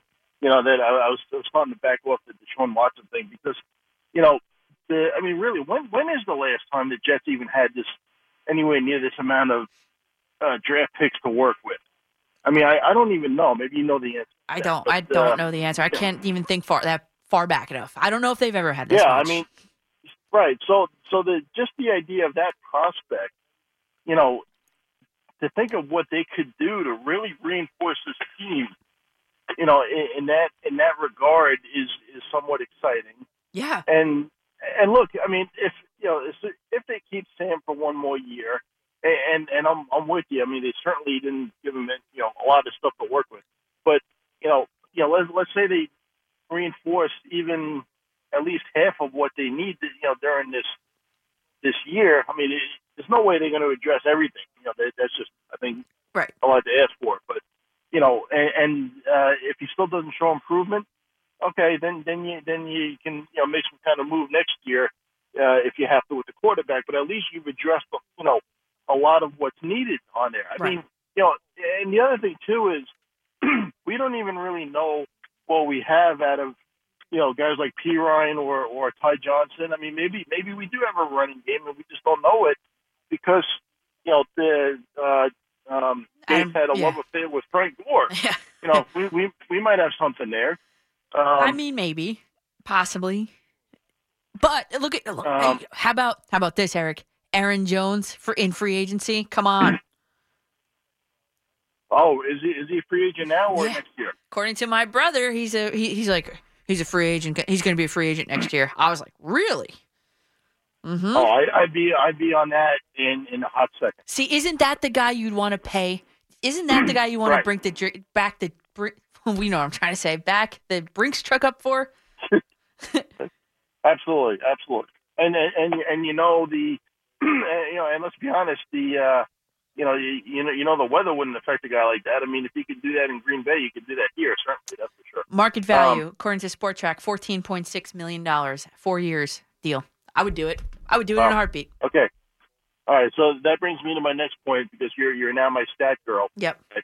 Um, okay, so the, you brought up uh, Trevor Bauer a few minutes ago. Okay, here's my question to you. All right, because obviously last year was such a strange year with the way they reformatted the schedule. Uh, you know, shorter season, all that.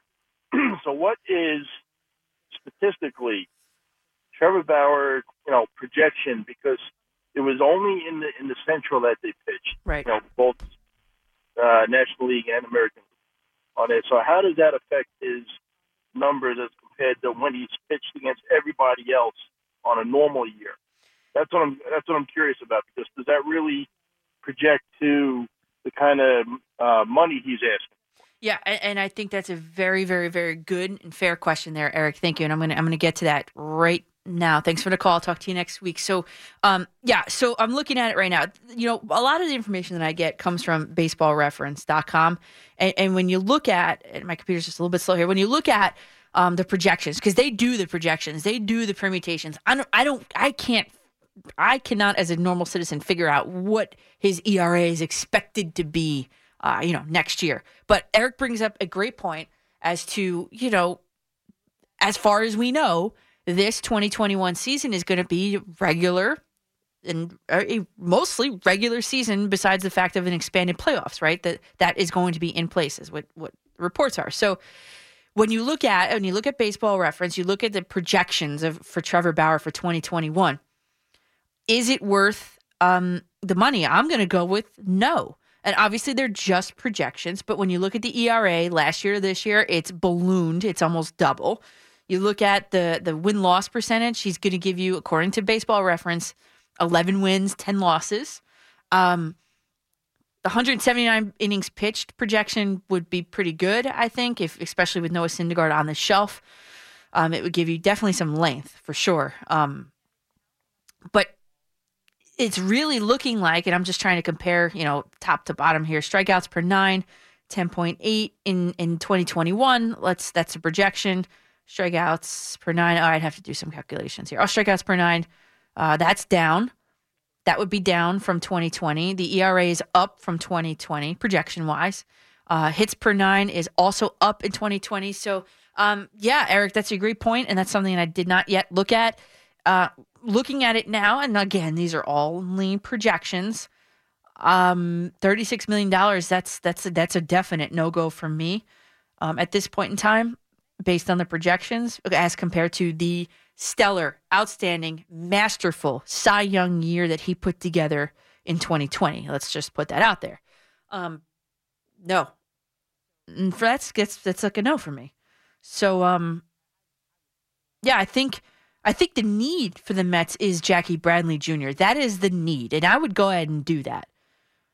I said this from the beginning. Trevor, my, my dad always puts it this way: Do you need it or do you want it? Whatever it is, the Mets need a center fielder. Jackie Bradley Jr. being that guy.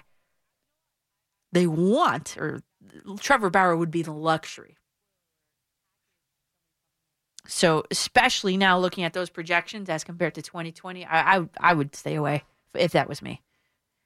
And then you factor in everything else, I would stay away. Let's go to Mike in Brooklyn. You're on the fan, Mike. Hey, Danielle. Good morning. How are you? Good, good. Uh, first time, long time listener. Oh, I like that. Uh, Thanks.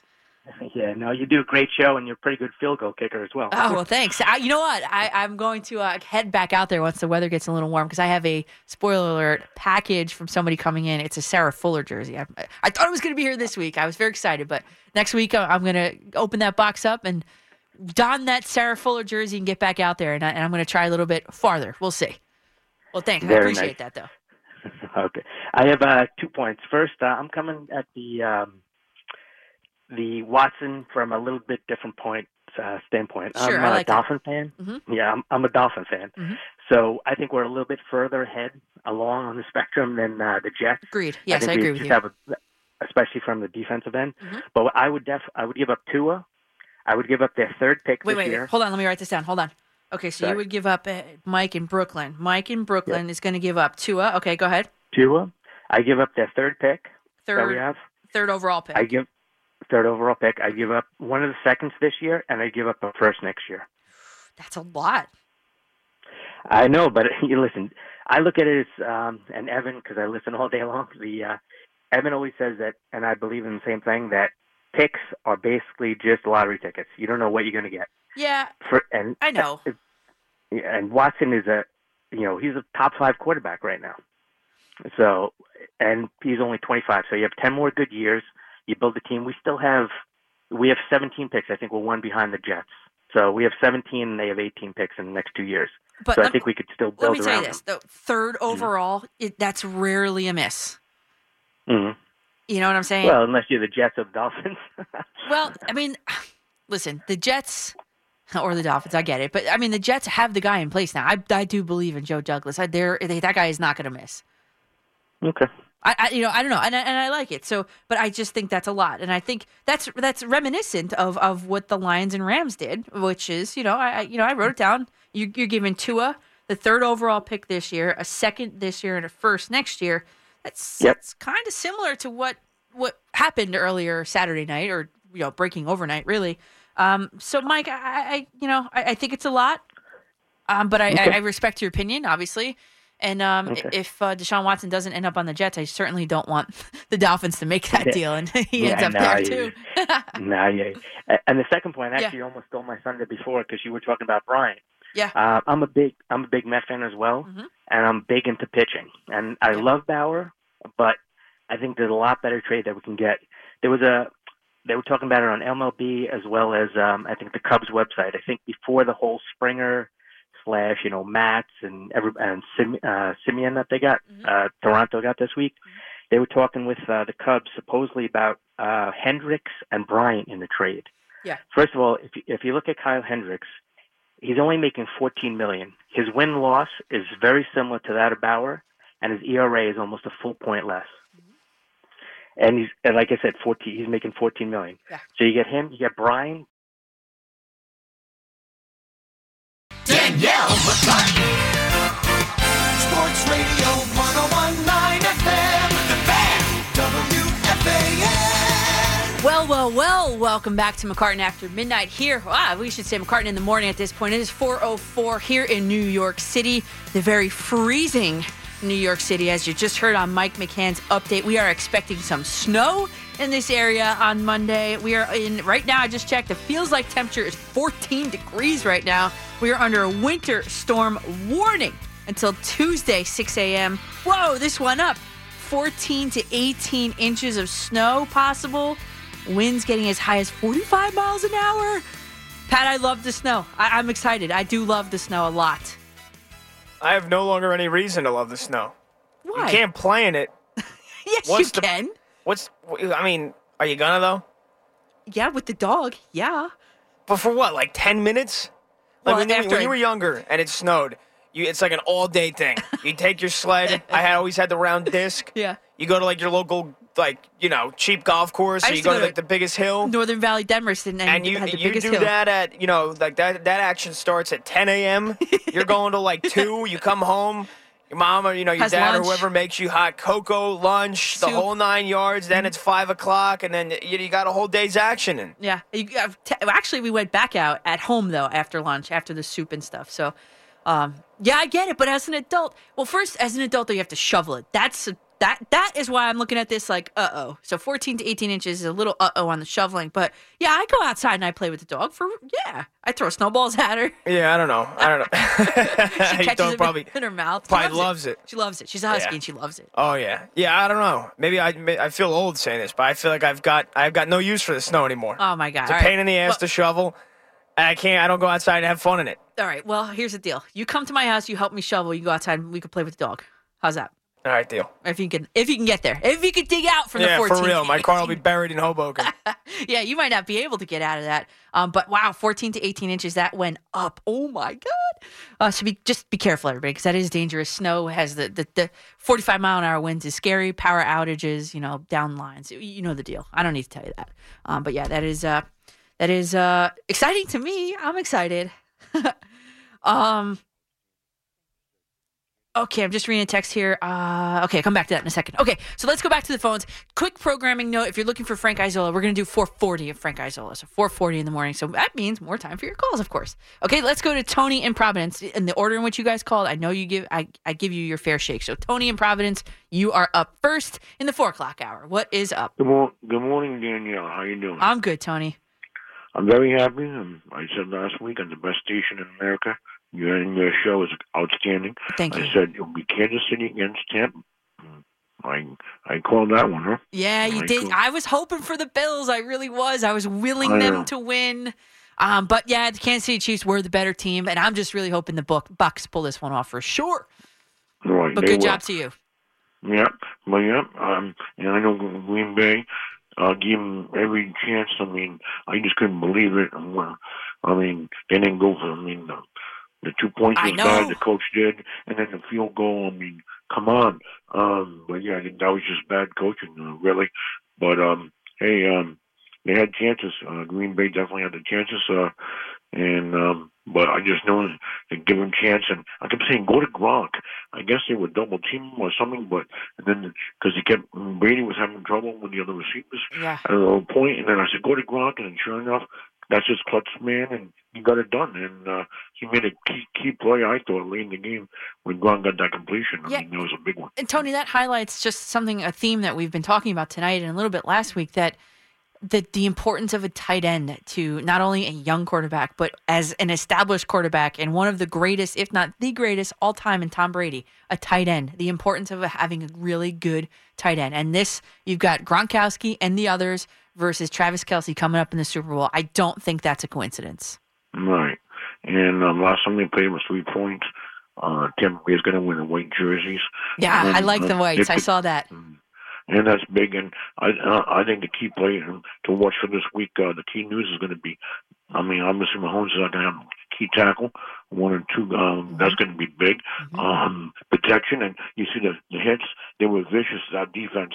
Um, they were making hard hits against Green Bay, and um, I think that defense. Uh, is is going to be the key. Tampa. I mean, they won't Yes. talk about the offense, but Yes. they were on fire, and uh, if that players are going to be out one or two key players, I think that that's huge for Tampa Bay's advantage. I mean, because um 'cause you look at protection and um, you got to protect the quarterback, and I know he's he's outstanding, but again, um, that's going to be a key player, and I don't know if Abe Brown's going to play or not, but I'm looking at that's going to be a key play, and Tom Brady. He's playing at home. I mean, he's not going to be denied. He's going to find a way. I mean, that's why some people like him, some people don't. But give him credit. I mean, he gets it done, Danielle. He finds a way. Mm-hmm. I mean, he really does. I know. And Tony, thanks for the, thanks for that, that breakdown there of the Super Bowl. I know I can tell you're very excited about it. Um, I would ask though, I don't really want to go into breakdowns and, and all that on the Super Bowl just yet. Of course, I'm excited, just as as excited as you are, Tony, for the Super Bowl. I have, I tell you, I remind you guys every week, if the Buccaneers win the Super Bowl, I win seven hundred and seventy dollars on a thirty-five dollar bet. So um, I am all in. I am very excited for this Super Bowl, but um, I really want to save it for next week because I, I, I it keeps me up at night. Like I wake up in the middle of the night, and I'm like, oh, I, I gotta write this. I, you should see my notes. The notes in my phone, I have like timestamps of like whatever time in the morning. Like, oh, hey Siri, make this note, or like, hey Siri, add this to a note, and um, yeah, and one of my notes to myself was don't forget to next week on your Super Bowl special do all the intro songs from the commercials with either the Weeknd songs or Eric Church songs because he's going to be singing the national anthem is is what I think I read. So yeah, so that that is uh, something that we're going to save for next week though. Um, this week is it's really all about what's going on with Deshaun Watson if if he's a fit for the Jets. Um, and uh, you know Mets and Yankees hot stove is really I played for you burning up for you baby and, and Pat where did the the Jonas Brothers go in here they're gone Yeah, they're gone, or I don't know what happened to them. Um, I don't know if uh, Craig and Evan mentioned on their show what they did with them, their whereabouts, their MIA. yeah, they they uh they hijacked the Jonas Brothers. They they kidnapped the Jonas Brothers. They really didn't fit. I mean, it was. I know. You know, it was funny, or whatever. Uh, The, the best part was like the manager who's repulsive looking. You had no clue who it is. kind of looked like what is that? What was that woman Be that nice. Susan Boyle? Be nice. Stop it. Be nice.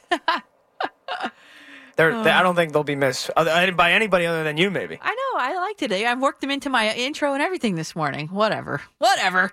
All right, we'll go to John in Staten Island next. John, you are up on the fan. Good morning. How are you? I'm good, John. What's up? Eh, not much. Listening to you uh, give some great points. I mean, you know, especially with Donald. I- I mean, uh, uh, that trade for Giop, I, I, I can't believe they uh, they made that trade. That's that's crazy. Which one? I mean, I, I I do like the quarterback on Detroit, but Oh, oh, man, he, had bad, he had a bad neck, I, I, and I mean, um, you know, he sat out the whole year two years ago, didn't he? Is Matt Stafford? You know, I can't, uh, uh, Stafford, yeah, he had that neck injury, right? He, Oh, he- yeah, I do remember that. Yes, yes, yes. Yeah, he almost sat out a whole year. Yeah. Uh, he give up. Well, I mean, obviously the money's involved, but I, I don't think the Rams. I, I mean, watch them against the Jets this year. Their offense wasn't. Their, their, their receivers are mediocre at best, also. The Jets receivers are be a real- terrible. The, the Rams, the Rams. Oh, the Rams. Oh, the Rams. I'm sorry. I missed one word. I'm Yeah, sorry. they have nobody that really spreads the field. I mean, uh, you know, their running game is mediocre at best. You ah. know, I, I, the guy's been in the Super Bowl. I don't know about that because I disagree. The Rams have a pretty good receiving corps. They really do. And and you got you had Cooper Kupp who was playing injured for most of the second half of that season. Well, he's decent. He's decent, but I mean, Stafford had some good receivers too. I mean, you know. Yeah, I, John, we're going to disagree. On, we're we're going to respectfully gave up a disagree on that. But Well, you know what though? The only thing is though, I mean, the Jets have the second pick. I mean, the, the Rams will probably be later. I mean, Rams have their strength has always been their defense, though. I mean, yeah, Donald is unbelievable. I mean, the defense is unbelievable. yeah, but did you see Mekhi Becton throwing Donald to the ground? Aaron Donald, I did like that. Did you see- did you see that play? He manhandled him. Yeah, yeah. I mean, uh, he was trying to stay away from Becton. Uh, I mean, yeah, I just hope the Jets don't use it on an offensive lineman too. I mean, take the receiver then. If you're not gonna, if you're gonna stay with Donald, take the take, take the receiver. He's he's unbelievable. Yeah. I- you know, I'm sick of trading down. Everybody's trade down, get no another offensive lineman. You know? yeah, but though I, I do like the, John. I'll tell you, what, I do, I do like the idea of Jets trading down just from two to like I got to look at it, but like seven, eight. I like it. Whereas you one, you still get your offensive lineman, and two, you get another pick where you can get a wide receiver in, let's say, the beginning possibly of the second round or maybe late first but round. DeVonta, but how great is that kid though? He's unbelievable. He's good. DeVonta. But He's good, Yeah, but, he- but, but again, you can't. Like Tony Richardson told you last week, you can't. He could be wide open in the end zone. This was a great analogy. He could be wide open in the end zone, but if Sam Darnold's looking at the sky, the clouds passing by MetLife Stadium, what good is he? well, they do have a lot of money to, to in free agency. Oh yeah, oh yeah. Let's go shopping, and- John. And and they got the the linebacker coming back too. That that was a big you know he's a he's a difference maker. I mean, you know if he's healthy, he's a difference maker. The the guy we, we got from uh, Baltimore a couple of years ago. Yeah, C.J. Mosley is, is a really big cog in the middle of that defense, and he sat. He was injured uh, two years ago, and he sat out for COVID this past season. So he is. Yeah, you're right. That, that- a lot of people forget about him, and, and, and to be honest, I did too. So good for you. Yeah, and then with the Mets, uh, I mean, um, what a week. Poor Steve Cohen. Uh, they're, they're killing the poor guy. But they knew what he did anyway. This is what he does for a living. And they approved And, him. uh, And guess what? They approved yeah, him. Exactly, So exactly. Right. This is what he does for a living. Everybody knew what he did, and he ain't doing. Believe me, he what he does. But he ain't doing nothing illegal. He knows what he's doing legally. He ain't gonna break the law. You know. So, well, I, I don't know. That's come- the thing, though, John. We don't. We don't know. None of us know Yeah, but- Steve Cohen. You no, know. I, I know that. I know that. But I'm just saying that. I mean, these guys have to get licenses. You're, you're dealing with the SEC. Yeah, I mean, yeah, yeah. you know, you, you're not going to do something stupid, you know, to ruin his whole career, you know, his whole livelihood. Right. No, I know, agree- I'm with you on that. Yeah. hmm For sure. And, and, and uh, I, I disagree. I, I'm not a bit. I mean, Nimmo's weak defensively, but I mean, Jackie Valley can't hit.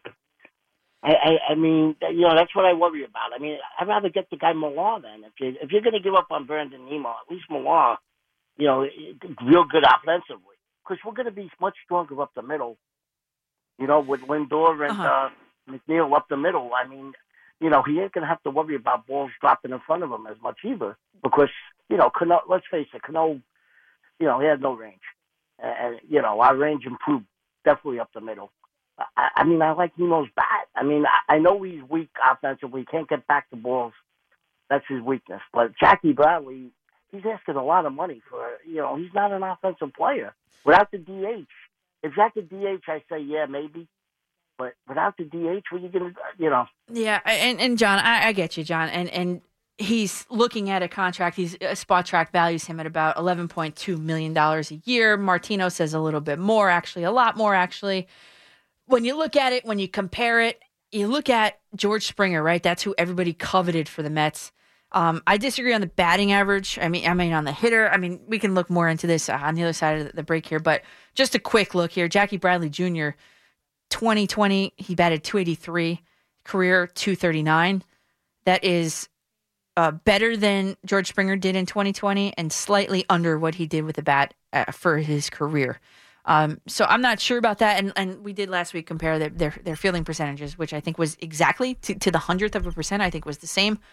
Um, and Brandon Nimmo, uh, the Italian way of Nemo, I, I, I love him. I think he's a great Met. Um, if he moves to left field, I think it's great. I, I really do still think that Jackie Bradley Jr. should be uh, Mets priority number one, Bauer two, and then again maybe entertain the Kris Bryant. I don't know, but um, definitely for sure, Jackie Bradley Jr. is just you know is is priority number one for me at this point in time. Okay, we'll do more of your calls after the break. Again, quick programming note: Frank Isola, 440. I'm Danielle McCartan on the Fan. This is Chris Carrino. Join me along with Tim Capstraw for Nets basketball tonight at 6:50 when they wrap up their road trip against the Washington Wizards right here on your flagship station for the Brooklyn Nets, The Fan. Sports Radio 1019 WFAN FM and streaming on all your devices at WFAN.com.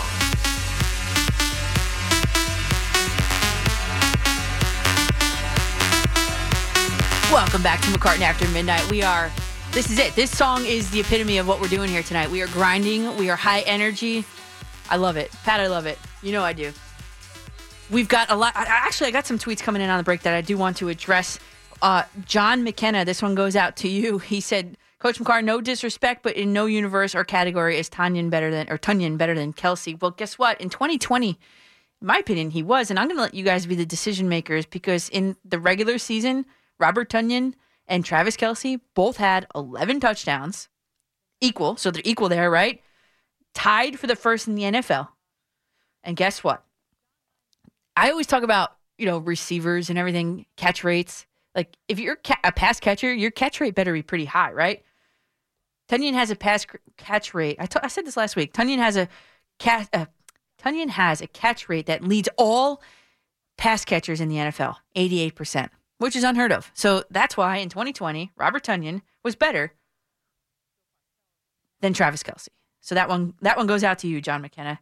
And so, uh, oh, and, oh yeah, Don Hines Jr. Don tweeted me. He said probably 2000 was the last time the Jets had this many draft picks, and he, he tweeted me a, a link to uh, it went away really quick, but it was a link to Wikipedia. And the Jets in that year in the 2000 NFL draft. By the way, the GM was Bill Parcells. 2000, I was in sixth grade, so cut me a little slack here. But 2000, the, the GM of the Jets was uh, Bill Parcells, and in that 2000 draft, they had four first rounders. The Jets, and they took Shaun Ellis, John Abraham, Chad Pennington, and oh, guess what? A tight end, Anthony Becht. And then um, in the second round, actually, was Laveranues Coles. How did that pay off for the Jets? Well, the Jets made it to the playoffs in 2001. And then, oh, Chad Pennington was their quarterback in the divisional round, lost to the Oakland Raiders. So, yeah, it paid off. And then 2004 playoffs, 2006 playoffs. Okay, so um, if you have the right guy making the decisions, uh, there's a chance it, it pays off. It's not such a lottery pick, especially now with all the metrics and all of the, uh, um, you know, just the information that's out there. It's it's how you curate that information and what you do with it um, that really dictates how successful you're going to be. And do I think Joe Douglas is that guy for the Jets? Yeah, I do. I do. Okay, so let's go back to your calls. And remember, at 440, Frank Isola is coming up. So you got in. You got to get in before 440 or right after it. So let's go. Alex in New Canaan, Connecticut. You're on the fan. Yeah. How you, Danielle? How you doing? I'm good. How are you? Good. Um, uh, on the uh, on on um Deshaun uh, Watson. Yeah. Um.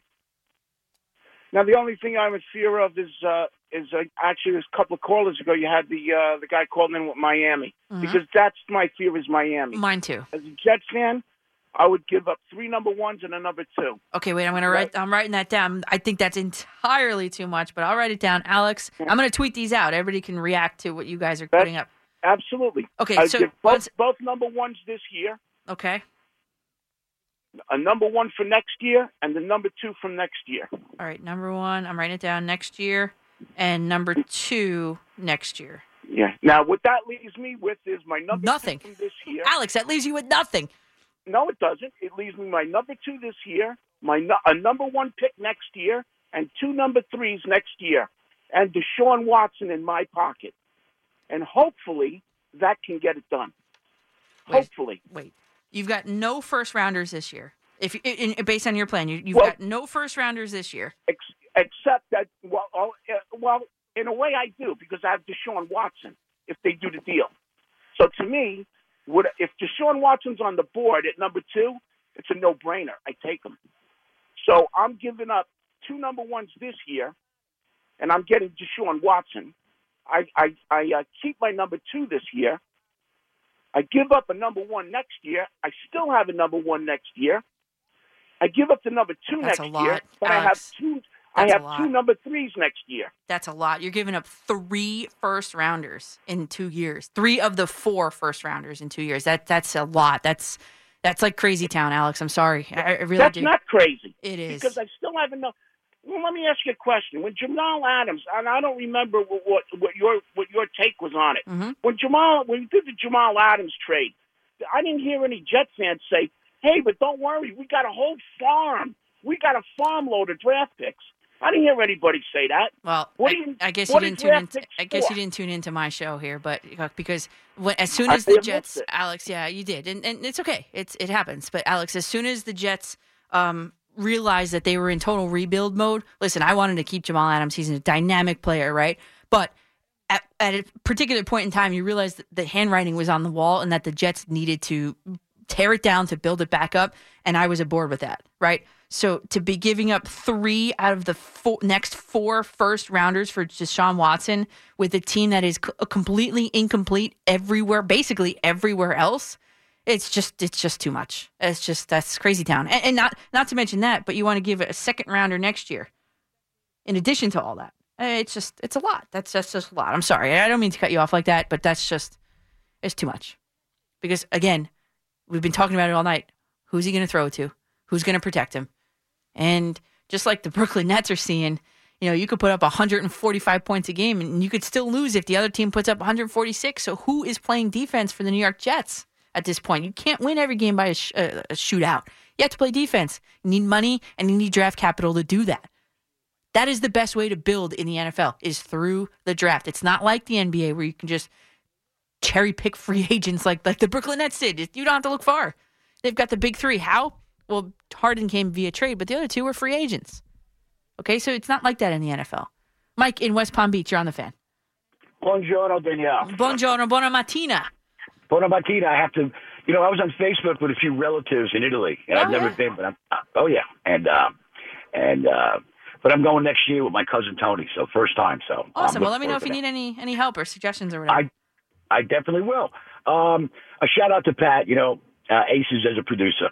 My head was spinning after that last call. You know, long time Jet fan, but I want draft picks. I want draft. Here's my scenario. Here's what I want to. Yeah, I did write Whoa. it down. It was he wanted to give up three, and I know he's still listening. I'm not disrespecting, but just to recap, Oh, he no, wanted no, to give no, three.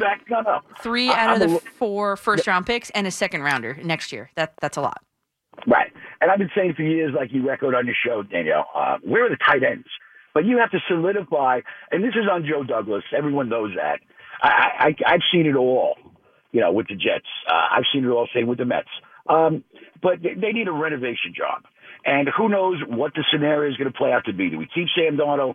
Everyone, uh, you know, now they got a fixation for Deshaun Watson. Uh, whatever, that's cool. Um, but um, was going to talk about, uh, well, first of all, uh, May 17th on May 11th in Taurus, we're firm in our convictions. you know? right, yes. So, um, um, uh, you know, I like the idea. I read about him, uh, 41 years old, this hotshot uh, GM, ex GM for the Mets. you know, just Porter. It, it, it, Brutal. Yeah. Brutal. Brutal. Brutal. And speaking of brutal, Danielle, you know, uh, outrageous when I saw it, but I have to say it again on your show. That lineman, excuse me, played for the Giants in Seattle with the assault on that girl. Chad I mean. Yeah. despicable. Uh, who's got the handcuffs? Turn around, boom. Yeah. You know. And why he was out on bail too. Like why is he not sitting in a jail cell right now thinking about what he did? I mean, come on. Come on. And I've never seen so many uh, situations. It used to be the National Football League. Now it's like a National Felony League. The last 10 years stories. Well, well, well, well, well. All right. Yep. Uh, anyway, um, I'm looking at yesterday's post. He- he- Here's the thing with, with the Yankee fans. Uh, I don't know why they kept Sanchez. You know, he's in a he's in a real uh, funk. He's funkified at the plate. The toughest thing to do, hit a round ball with a round bat, and people have never played a high level of ball. They don't have a clue. You know how tough it is. But hey, listen, uh, they need pitchers, and and uh, you still got that uh, 210 million Yo Stanton. That's George Steinbrenner baseball. But uh, all right, Danielle. Uh, let me let me move on. Uh, I'm going to hit that golf ball next week. Uh, play nine holes. All right, well, good and on luck. yeah, thank you. Uh, using Dad's clubs. Uh, rest in peace. And it's got mojo on the golf ball, like I said last week. Um, so I'm going to hit it.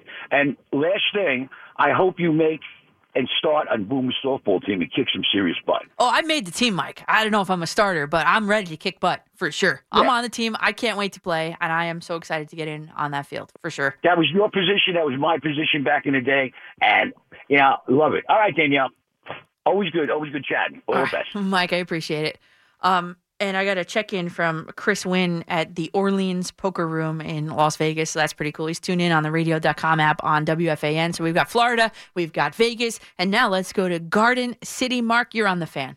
How are you, Danielle? I'm great. How are you? I'm good. You know, I was just um, I just was going to tell you my uh, what I would give for uh, Deshaun Watson. Okay, let me write down. Hold on. Let me get my pen out. Okay, go ahead. Now, I don't think I would get him with this, but I would give this year's first round pick, which is the second overall, and I would give Sam Darnold, and I wouldn't give anything else. Yep. So first round pick, second overall, and Darnold. Yeah. Um, yeah, that's if if I were to do it, that's probably what I would do too. But yeah, it's not going to get him. But No, I don't think so. Yeah. You know, my concern with him is that don't forget he's forcing his way out of Mhm. Houston right now. exactly. So imagine he comes to the Jets, and if the Jets, you know, go true to form for a couple of years, he could be very disillusioned here, decide to force his way out of New York, or he could decide he wants to fire the coach and tell everybody who the next coach or general manager should be. Yep. And you could have a complete fiasco after giving up a king's ransom for him. Uh, yep.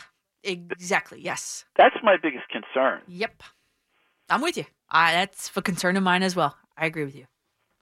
Well, listen, it was good talking to you, and have a good show. Well, thanks, Mark. I appreciate it. So, Mark's uh, uh, projection would they be uh, one first round pick, which is this year's second overall, and Darnold.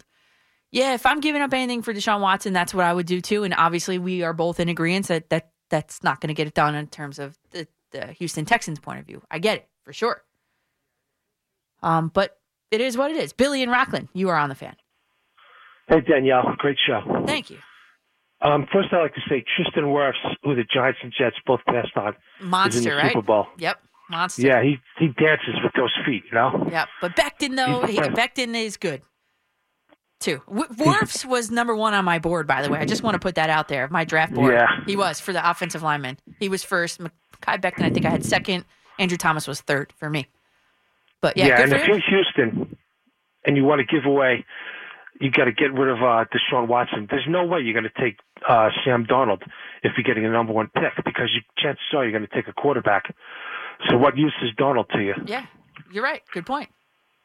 Also, uh, I think that uh, Detroit made a really good deal taking this guy. I mean, Stafford got a good deal and Detroit got a good deal, but the Rams didn't because Stafford's going with a team he can win with, Mm-hmm.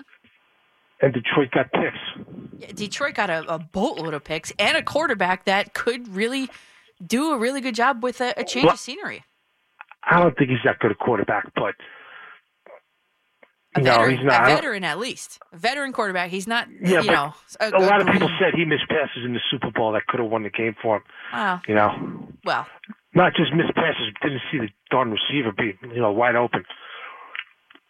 Well, I, I, I don't, I haven't studied that Super Bowl, so I can't make a decision either way on that. Billion. Thanks for the call, but uh, the Rams got Stafford. They are win now clearly, and the Lions got Goff and a and a ransom of picks, which is here are the picks: a third round uh, this year, third rounder this year, a first rounder next year, and a first rounder in 2023 the following year after that. So uh, it is a boatload of picks that the Lions got, and it's a rebuild. It's clearly a rebuild in Detroit, and that, in my opinion, obviously just drove up the the price of Deshaun Watson. And if you're the Jets, do you, do you match it? Do you do it? I'm going to go with no. Uh, quickly, Lenny in Long Island, you're on the fan.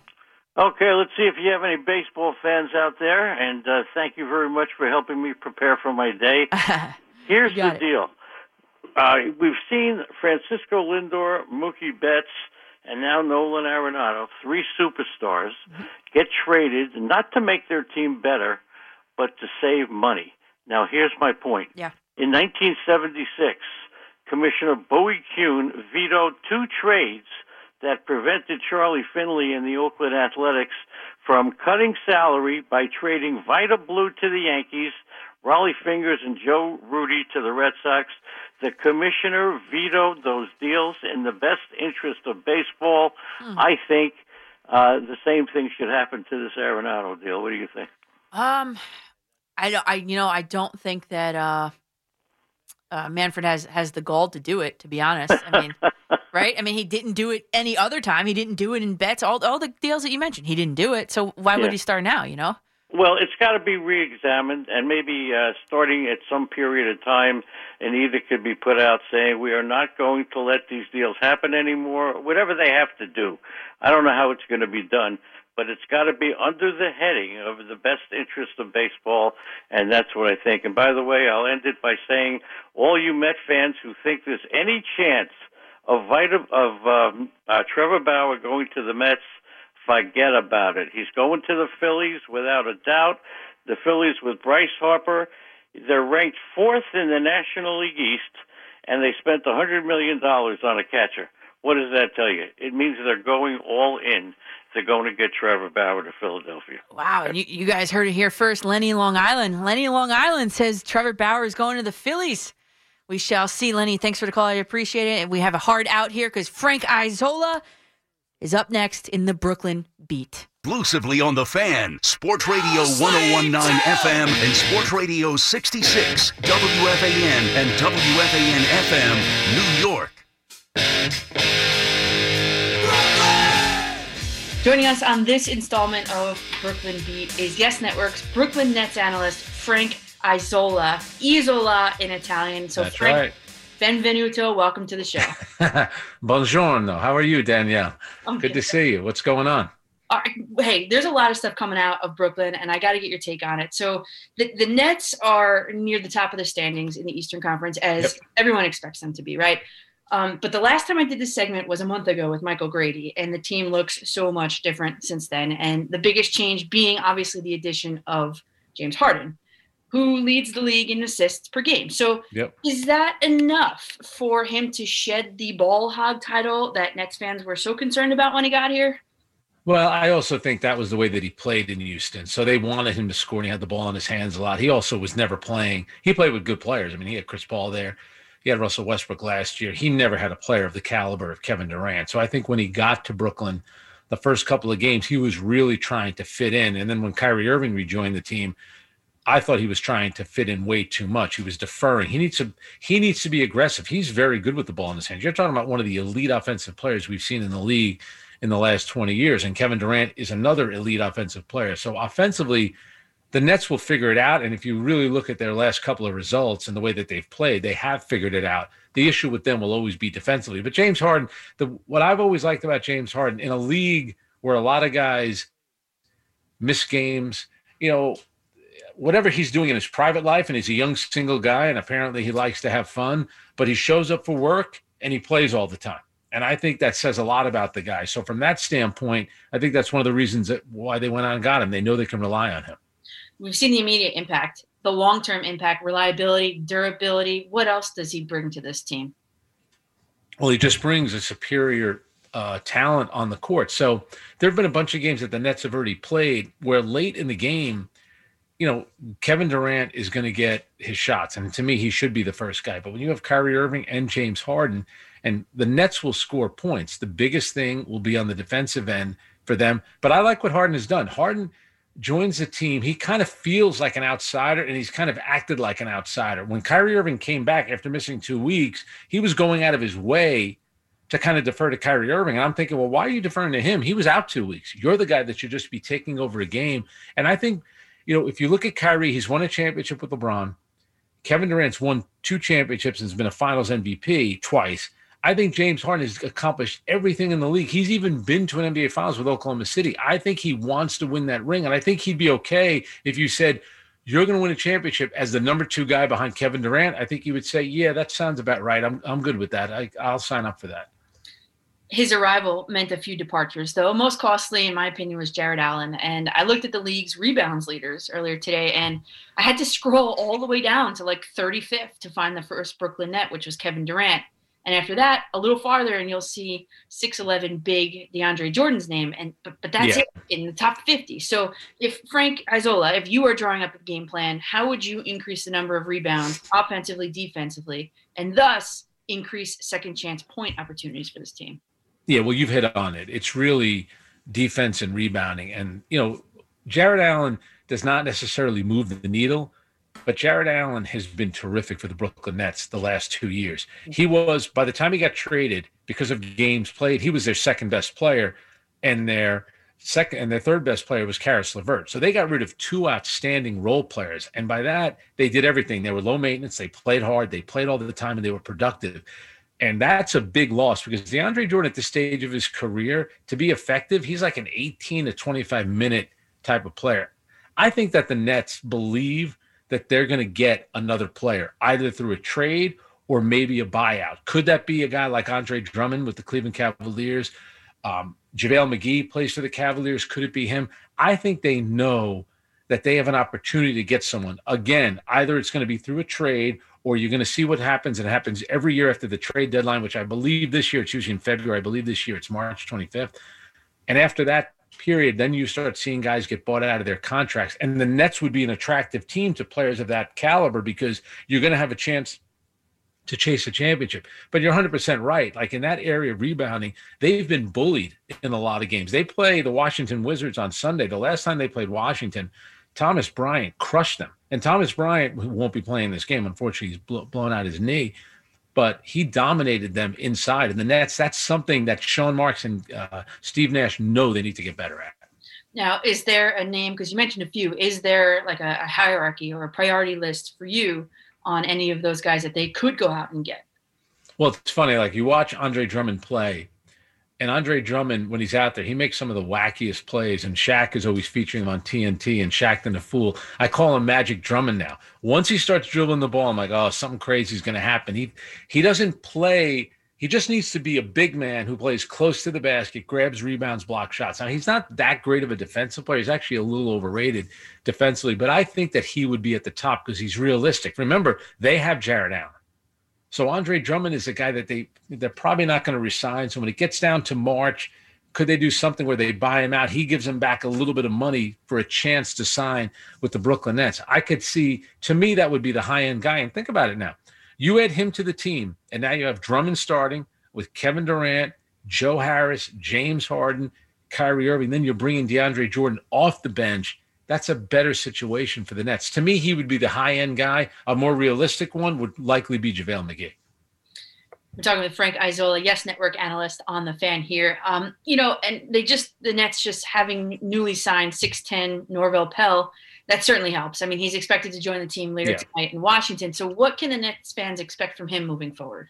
Uh, I mean, I think they're just looking to fill holes right now. I, I don't think, you know, with all these guys that they have, Reggie Perry, whatever, you know, Jeff Green really is their their main guy. They like to play small, so a lot of they've ended a bunch of games where the game against Atlanta the other night, you know, they they played the final eight minutes and all of overtime with Jeff Green as their center, and that creates some matchup problems on the defensive end because they just don't have the size. But offensively, it gives you another shooter. You spread the court, and it allows Harden, Durant, Kyrie Irving a lot more space. So it's a help, it's a body, but I don't know how long term of a situation. It's some it's something where they just signed him and they're thinking, no, this will be a key piece to a championship team. I'm I'm not willing to say that.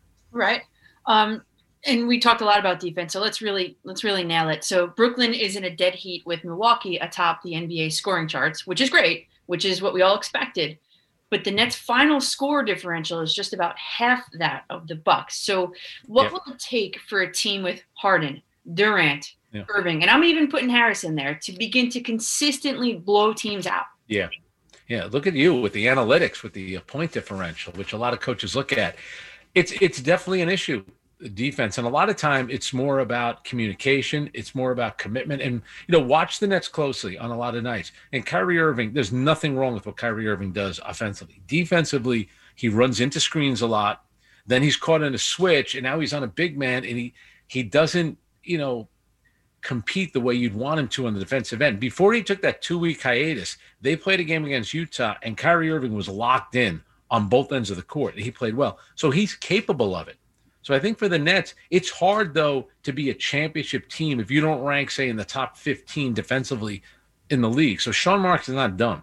Steve Nash is not dumb. They know exactly what they need to do. But when you watch the games closely, look at Durant out there. Durant competes every possession on the defensive end. He does a lot of talking. You could tell that he's kind of taking ownership of being really the leader of the team, the face of the team. But to your point, defensively, they're going to have to get better. It's hard to win playoff games just by outscoring your opponent. Totally agree with you. Now, now James Harden. Here's another thing. Here's another analytics thing. But James Harden leads the league in minutes played per game. Durant is fourth. To me, is this breakneck pace of play cause for concern down the stretch and into those playoffs? Danielle is the minutes police. I never would have thought it. What's if what would what's the Italian police siren? Yeah, I- you got it. Look, you're not you're not I think that's a generational thing. I can't get caught up on minutes. I just don't. I don't think it's I think these guys love to play. If you go look at, you know, the minutes that Michael Jordan played over his career, go even go look at LeBron James, how many minutes he's played. I get it. People gonna say, well, they played a faster pace. All right. But they also have more rest days. And look at the way that they're using Kevin Durant. He's gone over, he went over 50 minutes in that game against Cleveland. They gave him uh, Thursday off, then Friday off before he came back for the Saturday game against Miami. This very last game that he played, I think he got to what 40 plus minutes, might have been 44.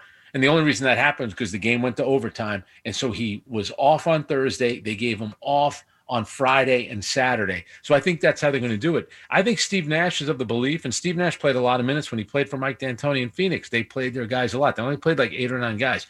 I think that Steve Nash has it figured out. So for all you analytic people like you, Danielle, here's how I think a lot of coaches look at it. If I play my best players the most amount of minutes, that increases the chance that I could win the game. And I think the players are right with, and I give Durant a lot of credit. After he played the 50 plus minutes against Cleveland, that double overtime game, he was asked about the minutes, and his answer was, I could have gone for another 20.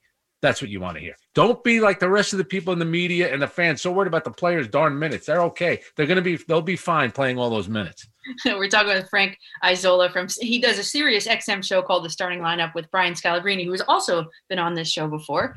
Um, hey, you know, Frank, I, I've played the game of basketball. I'll be honest, right. I, I wasn't exactly Joe Harris from the floor. Let's put that out there, but I could play defense and I could create things for others. So I'm curious to know if you could, and my day job is teaching. So if you could Yep. assign a letter grade to the level of, let's say, effort at which these Nets are playing defense, it doesn't take a lot of skill, but it takes effort. So what grade level are they Yeah. operating on? All right, I, I'm going to answer, but then I'm and then I'm going to ask you a question. I'm going to give it about a B minus, C plus in that area. I think it could be better, absolutely. And Steve Nash has called them out a couple of times. So you played when the coach took the you out of a game. Did you say, "Thank God I'm coming out"? I'm worried about those minutes because right now I'm over 15 minutes. Did you say that when you played? No, I wanted to be in all the time. Thank you. Thank you. Exactly. You just you just don't I'm telling you, do not go down this path. I know because you're young, you think you have to be the minutes police and you got to worry about the players' minutes. They'll be just fine. When we get off the air, look at basketballreference.com. Go look at Tim Duncan when he first came into the league. Look at Carmelo's minutes and games played, LeBron James. They'll be just fine. I'll pull it up. But so B minus, you said. how, how can we get them to an A? honestly, and I don't mean to knock DeAndre Jordan. I think from that position, though, they're going to need a little bit more because they do need a lot more shot blocking. And DeAndre Jordan is not an old player by any stretch of the imagination. He's logged a, you know, he's played a lot of minutes in his career. I think he slowed down just a little bit. I just think they need a little bit more athleticism. And remember, there have been games too where they put uh, Bruce Brown in the game. I always want to call him either Bobby Brown or Bruce Bowen, but it's Bruce Brown. He's a very um, good defender. He runs the court. He works hard. So there are times it's weird. Their starting lineup is not their best defensive team.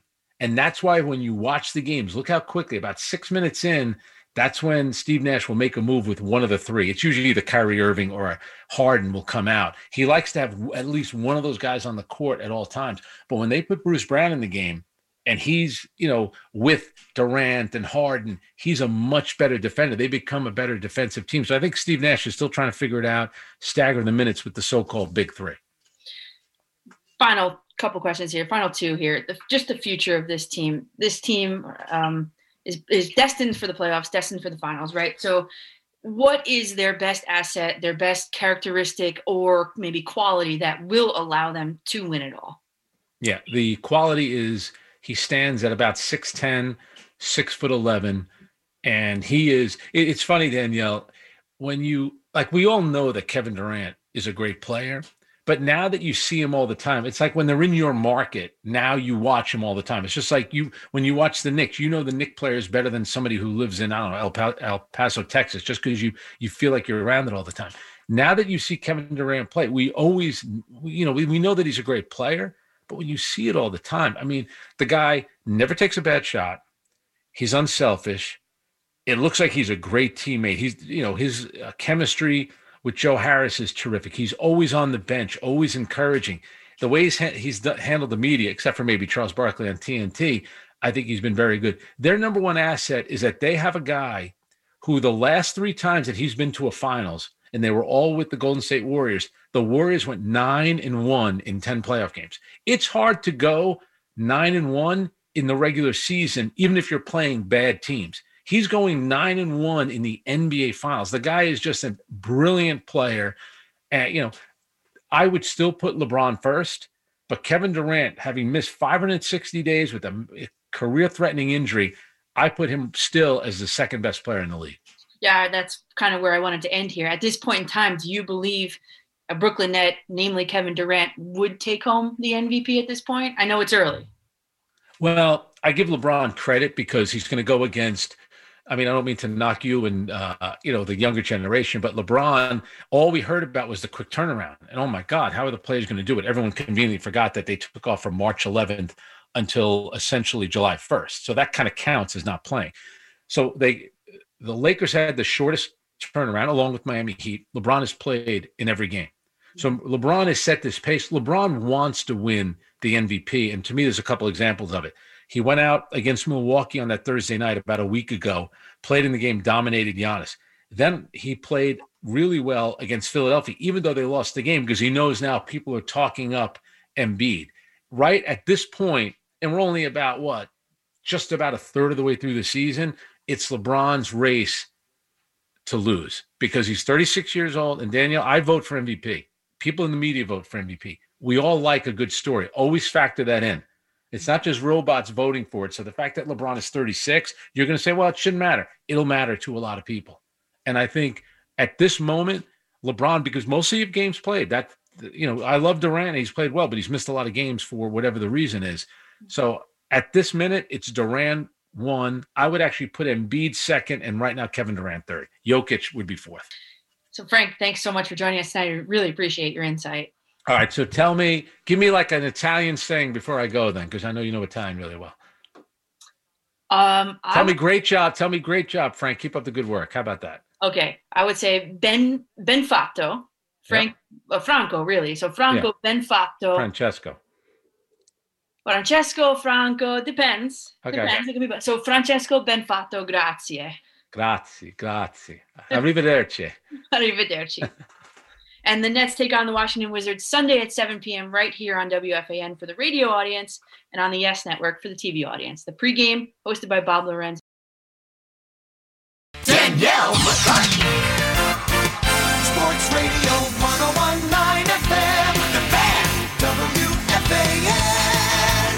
Again, everybody. Welcome back in the final hour of McCartan After Midnight here on The Fan. Carton in the morning. You heard Mike McCann's update, um, especially about the snow part. So just every, everybody, just be careful in the snow uh, and snowstorm, snowstorm warning that is in effect.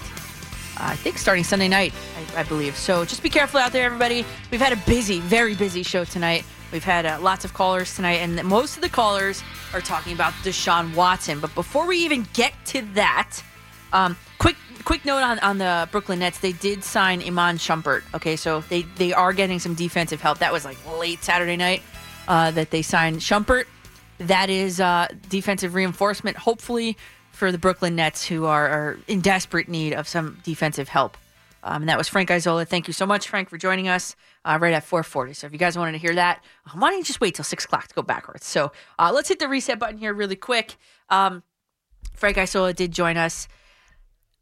Uh, the major story that, you know, as I was closing my eyes a little bit before the show, I woke up to find uh, notifications on my phone going crazy that the Rams have gotten Matthew Stafford. And in exchange, the Detroit Lions are getting Jared Goff, a third rounder in 2021, a first rounder in 2022, and a first rounder in 2023. So, Lions got a haul. The Lions have a lion's share of picks. Cheesy, I know. But the Lions have a lion's share of, of picks coming up over the next couple drafts. Now, Stafford and Goff, I mean, no disrespect, but they're really not at the same level that Deshaun Watson is. Okay. Um, so that begs the question more locally of, you know, what is Deshaun Watson's haul going to be? And should the Jets be in or out at that point in time? Um, I have to be honest with you. My point of view from the beginning is no matter what the haul, I really, I really don't think Deshaun Watson is is a fit. And I know that sounds really crazy. Let me explain though. Um, but first of all, I do not want the Jets to, to be selling the farm. Okay, that's that's the first thing because if if a guy like uh, you know the Lions are getting two first round picks for Matthew Stafford over the next uh, one, two, three, three drafts. I mean, that's a lot. And I got to check in from, by the way, Tony Richardson a little earlier in the show, about oh, about an hour ago. Tony Richardson, who was a fan of the show, who joined us last week, he said um, he is riding with Sam. He trusts Joe Douglas. This is a text message, not a tweet or anything. He said, I'm riding with Sam. I trust Joe Douglas. And the move doesn't make football or business sense. There's the Jets are in a great cap situation and they have great draft status. And I believe in Joe Douglas and build it and not mortgage the farm to do it. That is my point of view as well. You guys, uh, I've had former Jets on here, Tony Richardson being one of them. He told you last week when he was here, Wayne Chrebet on my show told you, what, two months ago, that they, as NFL players, are still riding with Sam Darnold as the quarterback of the Jets. Yes, the the song, the intro song I played for you guys for for this was um, T.Y. Savage and Sam Smith. The, the, the song was Temptation. That's what I think Deshaun Watson is for the Jets. He's a temptation yeah, he, he's he's a name brand player. He's a household name, I, I believe, right? But I believe that the Jets. How do I say this? I, have been writing down the the uh, the callers and, and, what they're giving up to get Deshaun Watson. You're not allowed to call here tonight unless you have that, because we're not playing fantasy GM here. I mean, in, in a way we are, but we're not just throwing stuff at the wall and seeing what sticks. We've got a couple proposals here. Mark in Garden City made a proposal. Alex in New Canaan made a made a proposal. Dave in ben, Bensonhurst, Ben in Queens, Mike in Brooklyn. They all made proposals, right? Some more lucrative than others. But the fact of the matter is this: Deshaun Watson wants out of Houston. DeAndre Hopkins on that versus thing for the I guess the Super Bowl hosted by uh Deion Sanders, right? And and uh oh god, I forget her name. I hate doing this. Uh, MJ Acosta Ruiz. I'm sorry, MJ. I'm sorry for that. But on, on that, you know, De- DeAndre Hopkins is is saying, you know who my quarterback was? The ex Texan. That's how he said it. Deshaun Watson. There is no chance Deshaun Watson's coming back to um to Houston. In my opinion, there's no chance. So, in that sense, you're not how do I say you're not like bargaining with the home team. You know he's going to be gone. So now you have to look at the competition and when you look at the teams that were, you know, if you believe the reports, the teams that were allegedly in on this this Stafford Goff situation, Who is in on it? Well, according to reports, and we'll go in draft order, the Carolina Panthers, who have the eighth overall draft pick, they were in on it. So these are these are the teams that are looking for a quarterback. They've shown their hand before the draft, which is a great situation to be in if you're the Jets. So Carolina, they have the eighth pick in the draft. Uh, Denver was in on the on the Stafford Goff deal, you know, kicking the tires around a little bit. Denver Broncos, they have the ninth overall pick. San Francisco 49ers, they have the 12th overall pick. They were in on it. Then you've got uh, Indianapolis Colts. They were in on it. Washington football team, they were in on it. So all of these teams, one, two, three, four, five teams were in looking for a quarterback. They showed their hand. The Jets now can take that intel and they could say, okay, Carolina with the eighth overall pick. Okay, Denver with the ninth overall pick. Uh, we're going to slide down a little bit. You know, you missed on one of the teams is going to miss out on Deshaun Watson, right? Hey, whatever team missed out on him, you know, I, we'll slide down a little bit. You go ahead and take our second overall pick, and you go ahead and get your quarterback through the draft. Hope it works out for you. But in the meantime, you're going to give us maybe a late one back if they have it. I don't know. I haven't looked, or or, or uh, a two, and, and you're gonna, and, and we're still going to have a first uh first round draft pick, and you're going to give us another high draft pick for this round, so that you can go up and get your quarterback. You're welcome. If I was the Jets, that's what I would be saying. If I was a part of the Jets front office, that is, uh, I just put my hands in like a. Uh, I talk with my hands. I'm Italian. I can't help it, but I just put my hands in like a, a puppet motion, like a.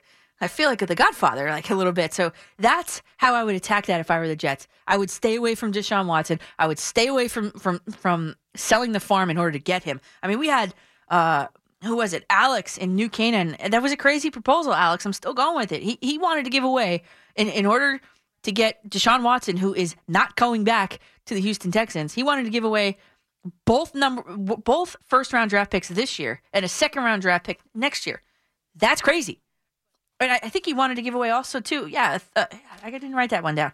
Uh, yeah, both first rounds this year, one number one, uh, one first rounder next year, and two a second rounder for the next year too. I mean, you're not the Jets are in a an awesome situation where they have four first round picks over the next two drafts.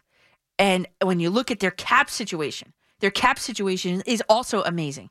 And to just, I, you know, I went through it in more detail in the, in the two o'clock, but here at five o'clock, I'm going to tell you this: the Jets have the top three. Let's say over the next three years, they are in the top three in cap space.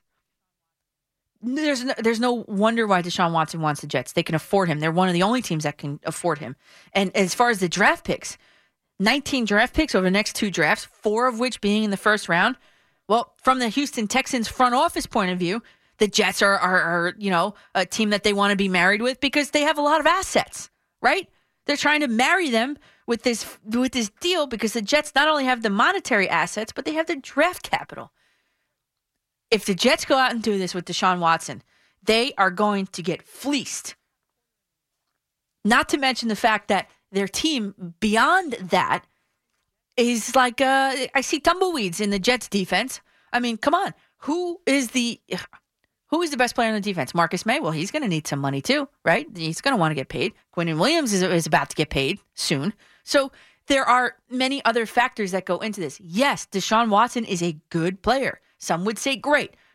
He's a good player, I'd say top third in the league, top quarter in the league, I would say, even as a quarterback. But if you take him and you put him in the Jets roster and you just insert him, that is not an immediate playoff team. The Jets don't have a fearsome running game, that's for one. And they don't have guys that can catch the ball. I mean, you've got Deshaun Watson, who's used to playing with guys that can catch the ball. Let's be honest. I, and I, I, played my favorite game. My favorite game to do on the radio is guess the mystery player. I love doing that. I think it just it allows the listener and and I guess because if you're looking at the chart, you are now a viewer, but it allows the viewer and the listener to just you know how do I say it? Eh, eh, X X I'm looking for an X word or EX, but to take out the narrative. They're taking out the narrative that has been built around these players, and you yourself are making a decision on those players. So extracting, thank you, Pat. Extracting. You are extracting the narrative, thank you, from these these these players and you're looking at the, the raw data. So when I look at this data and I put up, and if you wanted to look at it, I'll, I'll hit retweet right now on it again so you can take a look at it yourself. Um, at Coach MCCARTAN, the mystery player. You can't, I would love to do a poll, but Twitter does not allow you to put a poll up with an image, which I think is crazy. But mystery player A, I'll give it to you now. I won't make you, you know, bust for it, but mystery player A was Sam Darnold. You look at his numbers and you can look at them right across. Um, B, just for comparisons purposes, was Stafford. And player C, Mr. Mr. Quarterback C, was Deshaun Watson. You look at their numbers, and they are not far off. They are not far. Touchdowns, career touchdowns per game is probably the biggest differential. Sam Darnold, 1.18 touchdowns per game average in his career. Uh, Watson, 1.93. That's a big difference. I get it. Interceptions per game is probably the next. Completion percentage is the next. But then you look at what else. They're pressured exactly the same amount of time, right, in the pocket, about, or just about. Sam Darnold's drop rate is like higher than Watson's. His bad throw percentage is higher than Watson's, but then you have to look a little bit farther than that. Sometimes, as Susan Waldman taught me in, in the podcast that I used to do, sometimes it's a little bit deeper than the numbers. I rely on numbers, but I also have the gut feeling to go along with it. My gut feeling is this being here in New York, watching every single Jets game, Sam Darnold has obviously, I mean, I, I'll fight anybody that says that he did not regress. I mean, Sam Darnold regressed over the past couple years under Adam Guru, right? So mentally, I'm talking physically too, but I'm talking mentally. That's dangerous.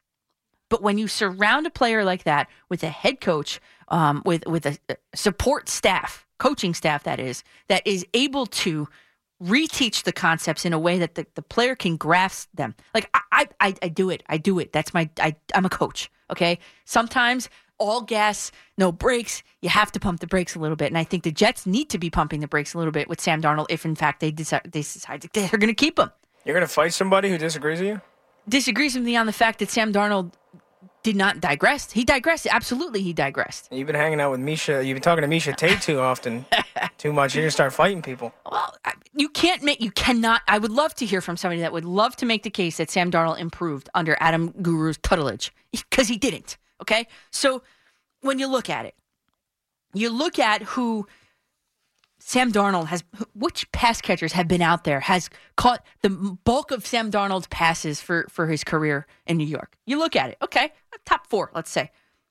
And I did look through this. I, I this is not eyeballing this. I looked through his past, every one of these guys' past completions over the course of their careers. Okay, came up with Robbie Anderson, who was undrafted for Sam Darnold, Jamison Crowder, fourth round pick, Braxton Berrios, sixth round pick, two hundred and tenth, by the way, and the tight end. Oh, what a wonderful tight end in Chris Herndon he has, fourth round draft pick. Sam Darnold has not completed a pass to a guy high, picked higher than the fourth round in his entire career.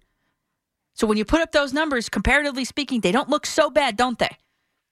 And we talked about another theme woven through tonight's show was the fact that a tight end is the qu- a quarterback's best friend, especially a young one. But when you look at the Super Bowl, it's not a coincidence the two teams playing in the Super Bowl, the Kansas City Chiefs and Travis Kelce, and and the Tampa Bay Buccaneers and uh, Rob Gronkowski and, and all the guys they have, the three tight ends they have on that roster. It's not a coincidence, everybody. It's not. And when you look at uh, Matthew Stafford's top pass catchers in his careers, you look in his career, singular, you got Calvin Johnson, who's a Hall of Famer, right? Right? You've got TJ Hockenson, eighth overall pick, Anquan Boldin, 54th overall pick, and Eric Ebron, tight end, 10th overall pick. Th- That's, uh, that's a pretty talented pass catchers if you're Matt Stafford. And then, of course, look at Deshaun Watson. The numbers he put up, look at them with your eyeballs and listen to me as I speak to you. Will Fuller was a first round draft pick, 21st overall. Uh, DeAndre Hopkins, hmm, 27th overall, first round draft pick. Brandin Cooks, 20th overall, first round draft pick. So you've got Watson, who's used to throwing to guys that putting up these numbers in his career, which is what the chart is, with three guys that have been taken in the first round. You can't tell me that Sam Darnold has not scratched the surface yet of what he can do as an NFL quarterback. Tony Richardson is lobbying for him. Wayne Chrebet is lobbying for him. There is potential that is untapped there, and it's a shame it's happened this long to get to, which hopefully they can get to it. And I know that's a question mark, but when you look at the dollar amount, even, I think we can agree that the Jets have a lot of holes to fill. They do. And if you're going to throw uh, $10 million this year, which is fine, at Deshaun Watson, which is fine, the rest of his contract, he averages $34 million a year. So 2022, 35 million. 2023, 37 million. And then he's got a potential opt out in 2024. So you are potentially selling the farm to get a guy that could leave you in the dust in two years. And you could be paying him for those two years $36 million average a year. I'm staying far away from it if I'm the Jets. I'm sorry. Watson's a great player.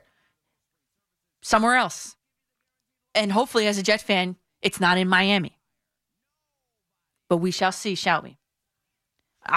We also talked a lot about the Mets and the Yankees and, and the moves that they've made. So if this is your chance to get aboard, we've got 40 minutes left in the show. Um, so 877-337-6666 is the phone number to call. I'm Danielle McCartan with you on the fan until 6 a.m. in New York City. Join us tomorrow morning on Boomer and Gio. No football this weekend, but we'll get you ready for Super Bowl 55. And where is Deshaun Watson going to land? It's Tom Brady, it's Patrick Mahomes, and it's Deshaun Watson. If somebody tells you that it's not about the quarterback, just slap them because it's always about the quarterback. Boomer and Gio, 6 to 10 a.m. with the warm up show starting at 5 with Alan Jerry right here on the fan. Uh, uh, down, down, down.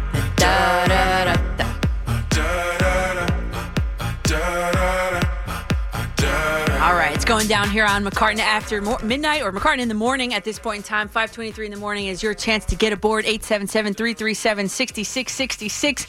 As Gio just told you or asked you, where is Deshaun Watson going to land? And Boomer, with all due respect, of course, obviously, he, he knows that you need to build a team from the offensive line out. That is the game plan that I am, the blueprint, I should say, or game plan that I am laying out for the New York Jets moving forward. Go ahead and get yourself, um, you know, situated, at least offensively, before you go ahead and, and bring in um, Deshaun Watson or any or the other quarterback. Three time, uh, Deshaun Watson, three time Pro Bowler, playoff experience. I get it. But just plugging and playing him into the Jets roster or lineup, it's not going to make the Jets a Super Bowl contender immediately. And it won't make them a Super Bowl contender the year after that, considering the inflation rate of what just went down with Stafford and Goff and what people are going to have to give up or teams are going to have to give up in order to get Deshaun Watson. It's just not it's just not plausible. It's not possible for the Jets. Another team, maybe, but not the Jets. All right, back to your calls in the order in which you guys called. Uh, Bob in Freehold was up first. Go ahead, Bob. I wouldn't make the trade at all because no one could throw the ball um, at any block, and Darnold's always running on a full sprint, Mhm. running for his life. Yep. I would pick the lineman, uh, Sewell 1st with the first pick, so Well- your quarterback. Bob, one thing about Sewell though. Yeah. One thing I have, and I, and I introduced Deonte Brown to the audience maybe two weeks ago. One thing I have with Sewell is he's he sat out last season, and the adjustment back to game speed, and then the adjustment another level up to NFL speed. I do have concern about that. So if it's not Sewell right now, I mean, I'm not ready to go out and do it, but Deonte Brown is another name you can look at too. Anyone to protect your quarterback. Yes. Just take the best offensive lineman, second pick, at your receiver, and in the second round, if you could get the running back out of Alabama, Oh, run the ball down everyone's throat. Oh my god, he's he's great. I would love for that. I don't know if he's going to fall that far though. He's great. That guy is great. Then flip flop it and get your receiver. But the thing is, Yeah. if you're always running the ball, running the ball, now all of a sudden your safeties are coming back. Yep. Mm-hmm. The lineman can't rush up the field, and when Darnold goes to throw the ball, he's got some time. Yep. And Not not to mention, and not to mention, the Jets have a lot of cap space, and they can go ahead and do some damage in the free agent market at wide Get receiver another, too. get another lineman then. Just protect your quarterback. I, I could throw the ball if I had all day. Yeah. Brady stands upright all the time. I know. Why do you think? He, why do you think he picked Tampa Bay? Come on.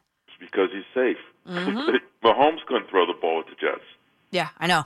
You know, so I mean, I know. You got to build a team, and then if you're running the ball down the throat, your defense is off the field. Yep. There's no one scoring again. How about Aaron Jones as a free agent pickup too? How about that? I'll just take any. I, I would just build a line. If I had seven good linemen and my quarterback's safe, just run the ball, run the ball, run the ball. Yep. And when you want to drop back and throw the ball, now your defensive linemen they can't run up the field, they can't blitz you. Yep. Because they're always they're always in you know run defense, Mm-hmm.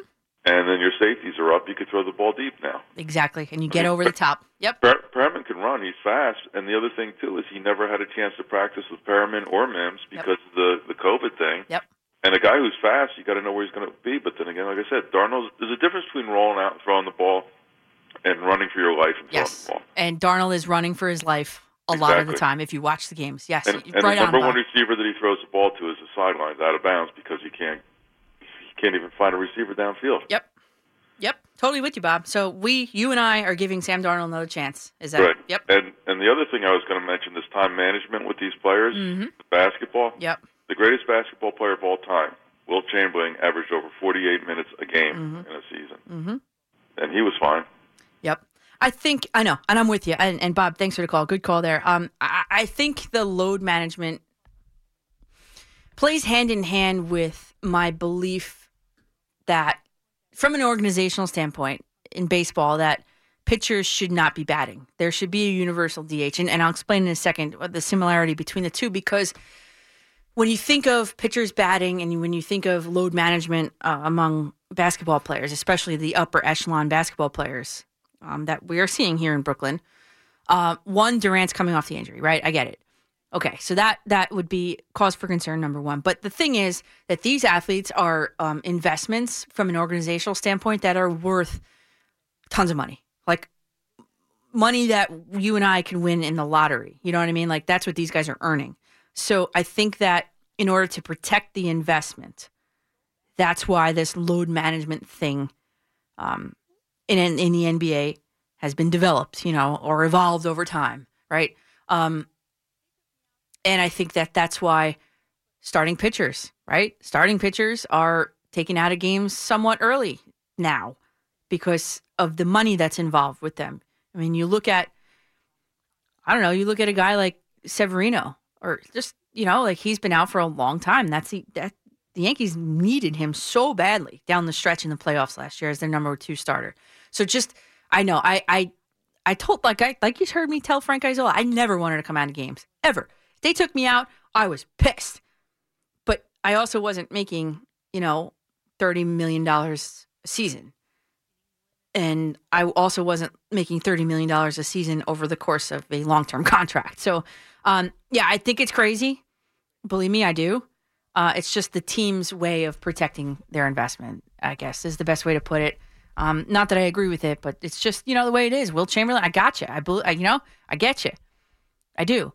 But he also wasn't making as much money as these guys are, too. So, um, unfortunately, money is, is the root of all, I don't want to say evil, but all innings limits, all playing time caps. I guess you could put it that way. Theo in Chicago. Theo, what's up? Hey Daniel, thanks for taking my call again. Um, Yeah. I I totally I just had a couple quick things, but I totally agree with you as far as the Jets standpoint. I don't think it's worth them risking the farm, Mm-hmm. uh, you know, to take Deshaun Watson. Right. I think in that situation, um, it looks like probably the best suitor for him, Danielle, that would be able to offer, you know, those picks and all those. Uh, maybe the player would be Atlanta. Of course, I'm trying to keep him out of your division, out of out of the Patriots, but it looks like they they would want to offer him, you know, the two first round picks for this year and next year, and also two second round picks. So probably the best suit would be for Atlanta. But I, I, Theo, I, I like your line of thinking there, but I'm just, I literally have right now, or over the break, I pulled up the NFL team salary cap tracker, and the Atlanta Uh-huh. Falcons are in one of the bottom three. Te- they are 30th in the league in salary cap room. So they don't yeah, have and, any and that, and that offer too, it was also offering Matt Ryan to them too hmm to make the money match. Yeah. Uh, let me look at. Matt Ryan's contract. Uh, Yeah, that's what's going to be. It said Matt Ryan, and then it said the yeah, the first round hit. pick for this year, Right. uh, next year, and then a sec- and then a second round pick. Yeah, yeah, you're right. It would it would cancel out. You're right. Yeah. Um, yeah, Atlanta, uh, fine. Send him there. Send him anywhere yeah, yeah, other keep than out of the, the, you know yeah, keep the him out of the division, right? Right, and the division. Exactly right. Yeah. Atlanta, I like And I, I know we had mentioned earlier too. Just two quick things too about the uh, Yeah. unfortunate the Chad uh, Willing incident in Yeah. Seattle. Mhm. I know a lot of people were kind of in uproar that that wasn't getting a lot of uh, mention as well. And Yeah. so I want to get your thoughts on that. Yeah, And w- then yeah, just we want to say your Nets are looking good, so that's a good thing. Well, Theo, uh, uh, thanks for that. Thanks. Yeah, thank you. I appreciate it. Uh, yeah, the Chad Wheeler thing. Uh, we talked about it twice already on here tonight. Chad Wheeler, uh, the guy should be behind bars for the rest of his life. The me- he's mentally un- unfit. Um, that's it. That's that's really all I want to say about that. Um, terrible, terrible situation. Would a would have monster of a man that should be sitting rotting away behind bars for the rest of his life. Uh, Joe in Bayonne, you're on the fan. Hey, good morning, my lady. How are you? Okay, how are you? Good, I'm okay. I got to tell you something I just did. I want to talk about Deshaun Watson. Uh, I'm sitting here trying to stay awake, you know, and your your body kind of like is is so tired, but your mind is awake. Yeah. I have eaten the oatmeal cookie, right? And I went to get a couple crumbs, and I thought it was crumbs. I took my lenses out. It was a toenail that I cut about two hours ago. Joe, I that's disgusting. a toenail. I That's was, gross. What am I doing? It's horrible, but I, I didn't do it anyway. But I was laughing about it. There's no one here to share it with. Deshaun Watson. Oh, you kinda, Joe, you shared it with the whole world. Well, I had to let it out. It was kind Oh. of funny in a way because I said, "Oh my God, this is how I almost ate." Anyway, it was it cracked me up a little bit. I'm by myself here, so I mean I'm talking to the walls. But right, anyway, Deshaun Watson.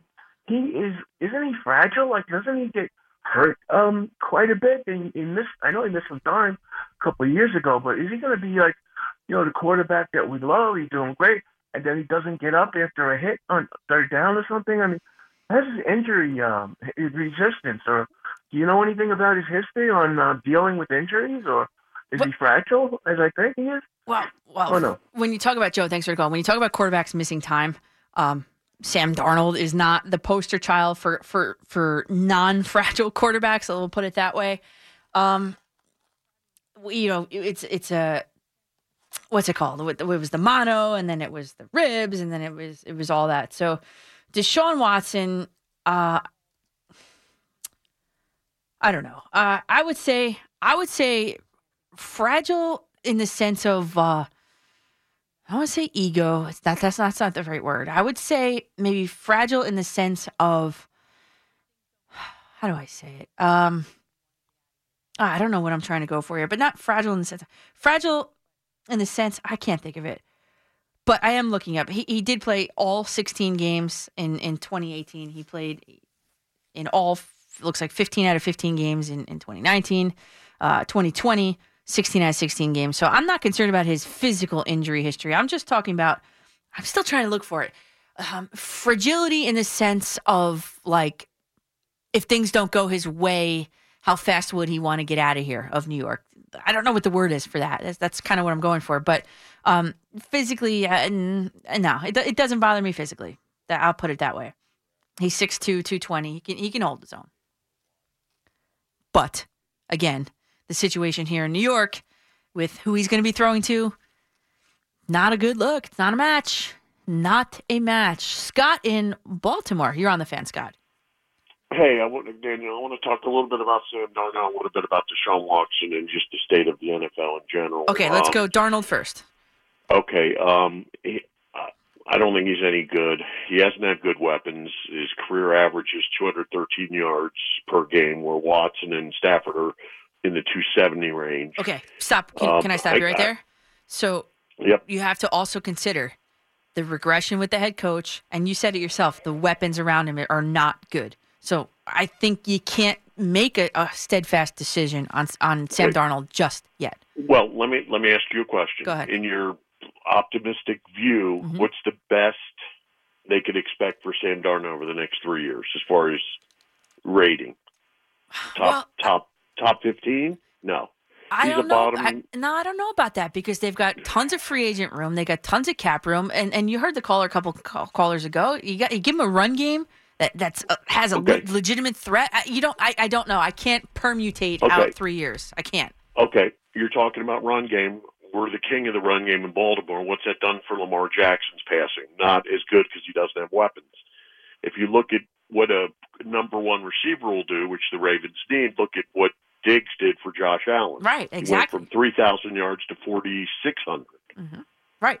Uh, now, as far, I just don't think Darnold's a uh, top. I don't even think he's top half league quarterback if he's good and has weapons around him. But that's another story. Yeah. I don't think he's their quarterback when they're winning because they have tons of room, tons of draft picks, and uh, Joe Douglas. Being from Baltimore, I guarantee he values his draft picks, and he's not trading for Deshaun Watson. Um, I hope you're right. I, I hope you're very right on that. Although I don't understand why you don't want him to go into Miami if the it would cripple the Jets getting him. You don't think it's going to hurt Miami giving up all those picks for him? No, I and yes and no because I just I think the Dolphins are a little bit farther along than the Jets are at this point in Right. time, where it would be crippling to the Jets.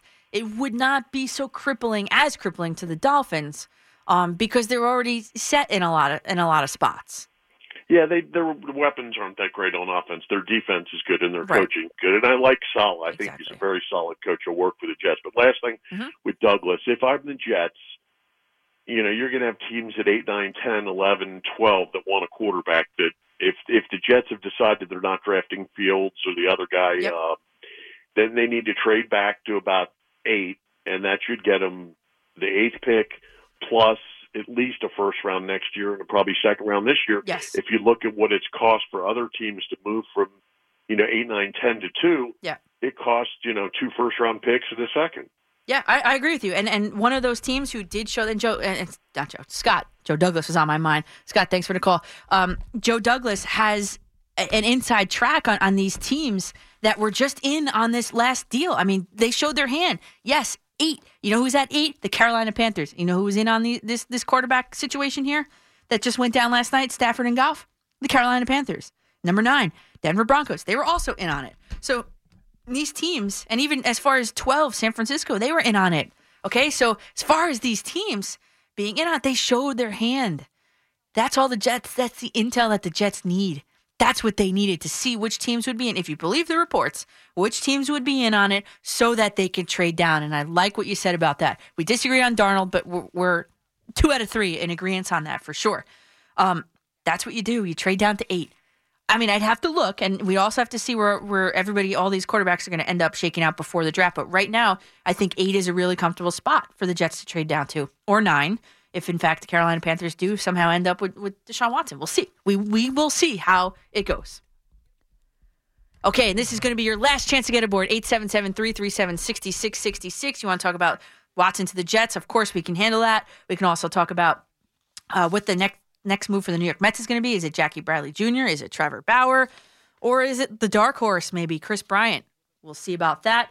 Um, we didn't really do a bunch of Yankee stuff, but if you wanted to do that, that's fine. Um, we, we can crack that open um, coming up. So I'm Danielle McCartan on the fan until 6 a.m. with you here in New York City. Bob Salter will come your way at that point in time. So get aboard. I'm easy like Sunday morning.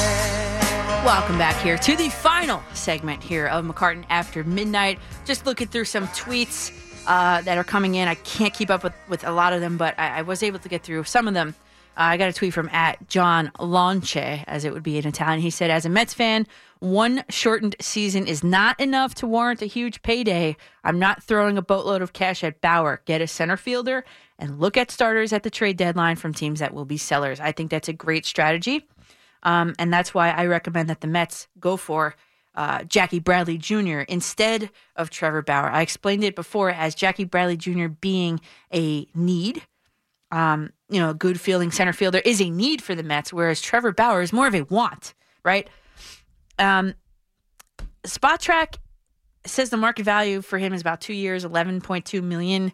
Andy Martino's is four years, sixty million. So there's a little discrepancy there. I would like to see where that would go, but um, Jackie Bradley Jr. does have command of the market, especially with George Springer going off of it. So if I'm the Mets, Bradley Jr. is priority number one.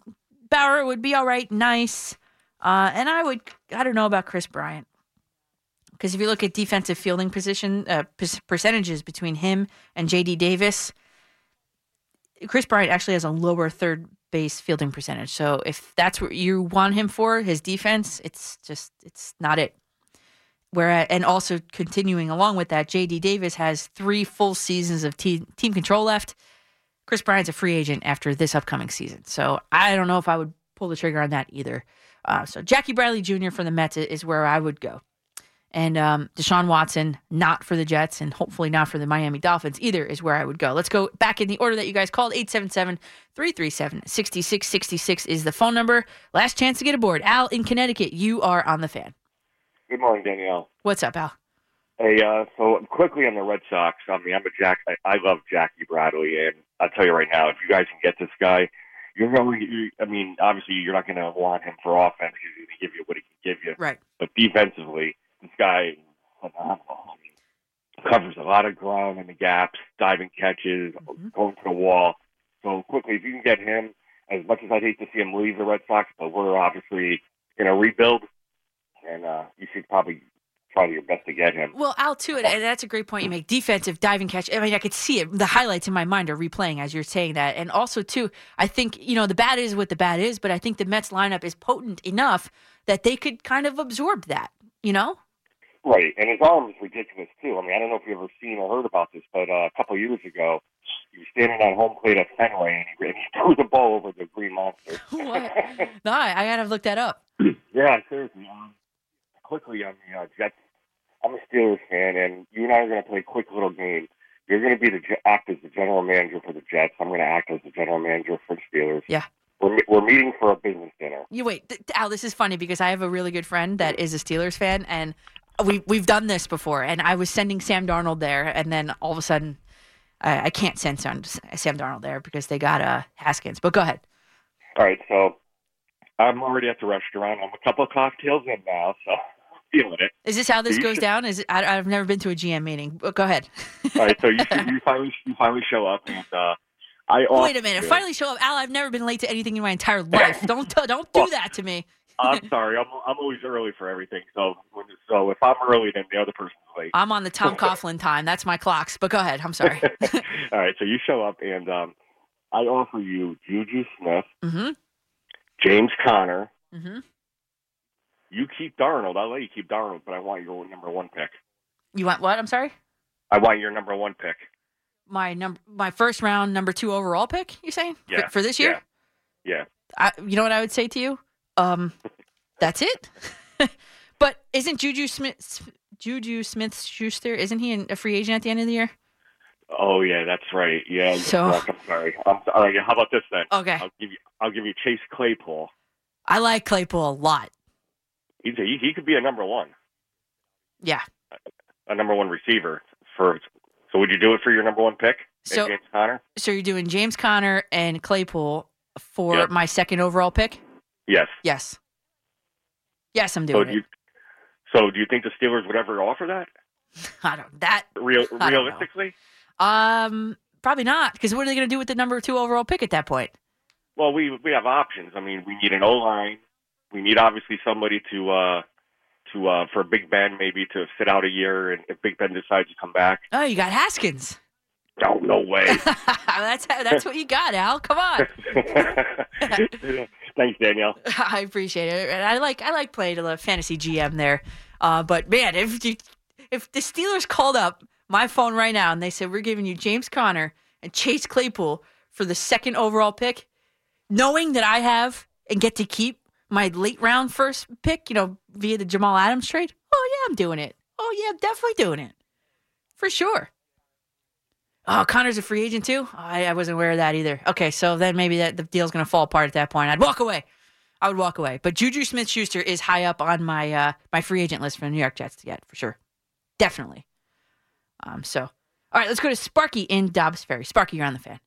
Oh, how are you doing, Coach? I'm good. How are you, Sparky? Oh, okay. Um, first I want to bring up Gary Sanchez. Oh, Gary, we, we avoided Gary all night, Sparky. Good for you. Coach, I'm a big Gary Sanchez supporter, so coming from me, this is a tough one. Mm. He has, after what happened this week, he literally has to come back to planet Earth. Okay? Because the idea that Cashman and Boone have to explain to him why he was sitting. Mm. I mean, maybe I'm strange, but if you have defensive liabilities behind the plate, you can't be hitting 130 and then have and then wonder why you weren't spoken to. I, yeah, and, and I think Brian Cashman put it the, the best the best way. The whole world knows why he was benched. I mean, let's let's Sparky, let's give the audience the facts here. Sanchez's 52 career passed balls are the most for any big league catcher over the past 5 seasons. That's first. And he hit 147 last season and he struck out 41% of the time. I literally think, Sparky, that I can hit the ball better at a better clip than Gary Sanchez did last oh, year. You know what? I'm not going to argue with you. I got a feeling you're telling the truth.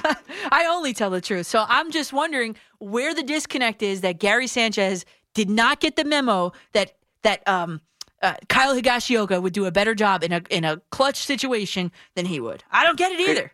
Because you know what? Nothing for nothing. A person, and I think most major league hitters could hit 130 if they were trying to make outs on purpose. yeah, they hit it with their eyes closed. I get it. I don't know. Yeah, and you're you're Gary Sanchez defender, so I like him, and it Yeah. bothers me because the guy has so much, you know, physical talent. It's Mhm. like he's got to fix his head. Yes. You know, And it doesn't help that everybody's got suggestions in order to help him. Sometimes I had a pitcher like this uh, on my team, and I, you know, I'm trying to help her, trying to help her as best I could. But then at one point, I was like, you know what? I don't want to say her name, but you know what? You need to just do you, and you tell me what you need, and I'm gonna let you go. And guess what? The pressure was off. She pitched better. True story. maybe you could say Sanchez. I, give me a chance. If anybody's listening for the Yankees, I would be more than happy to try. and uh now this week also now at the Hall of Fame, Mm. you know, Curt Schilling doing all that nonsense. Yep. First of all, me, I have a hard time taking anything that guy says seriously after the way he bombed in front of Congress. Yeah. Right. because he was the one that was calling for Alex Rodriguez's head, and then he ended up in front of Congress doing like Ralph Kramden when he was asked who was the composer of Swanee River. My dad loves that show. Yes, I know. Oh, you kid is great. I know. I But- know. Uh, do you know what? If he doesn't want to be on the ballot, Sparky, take him off the ballot. That's it. Yeah, really. Yep. Really. But I don't know. if they, I don't know if they can. That's the thing.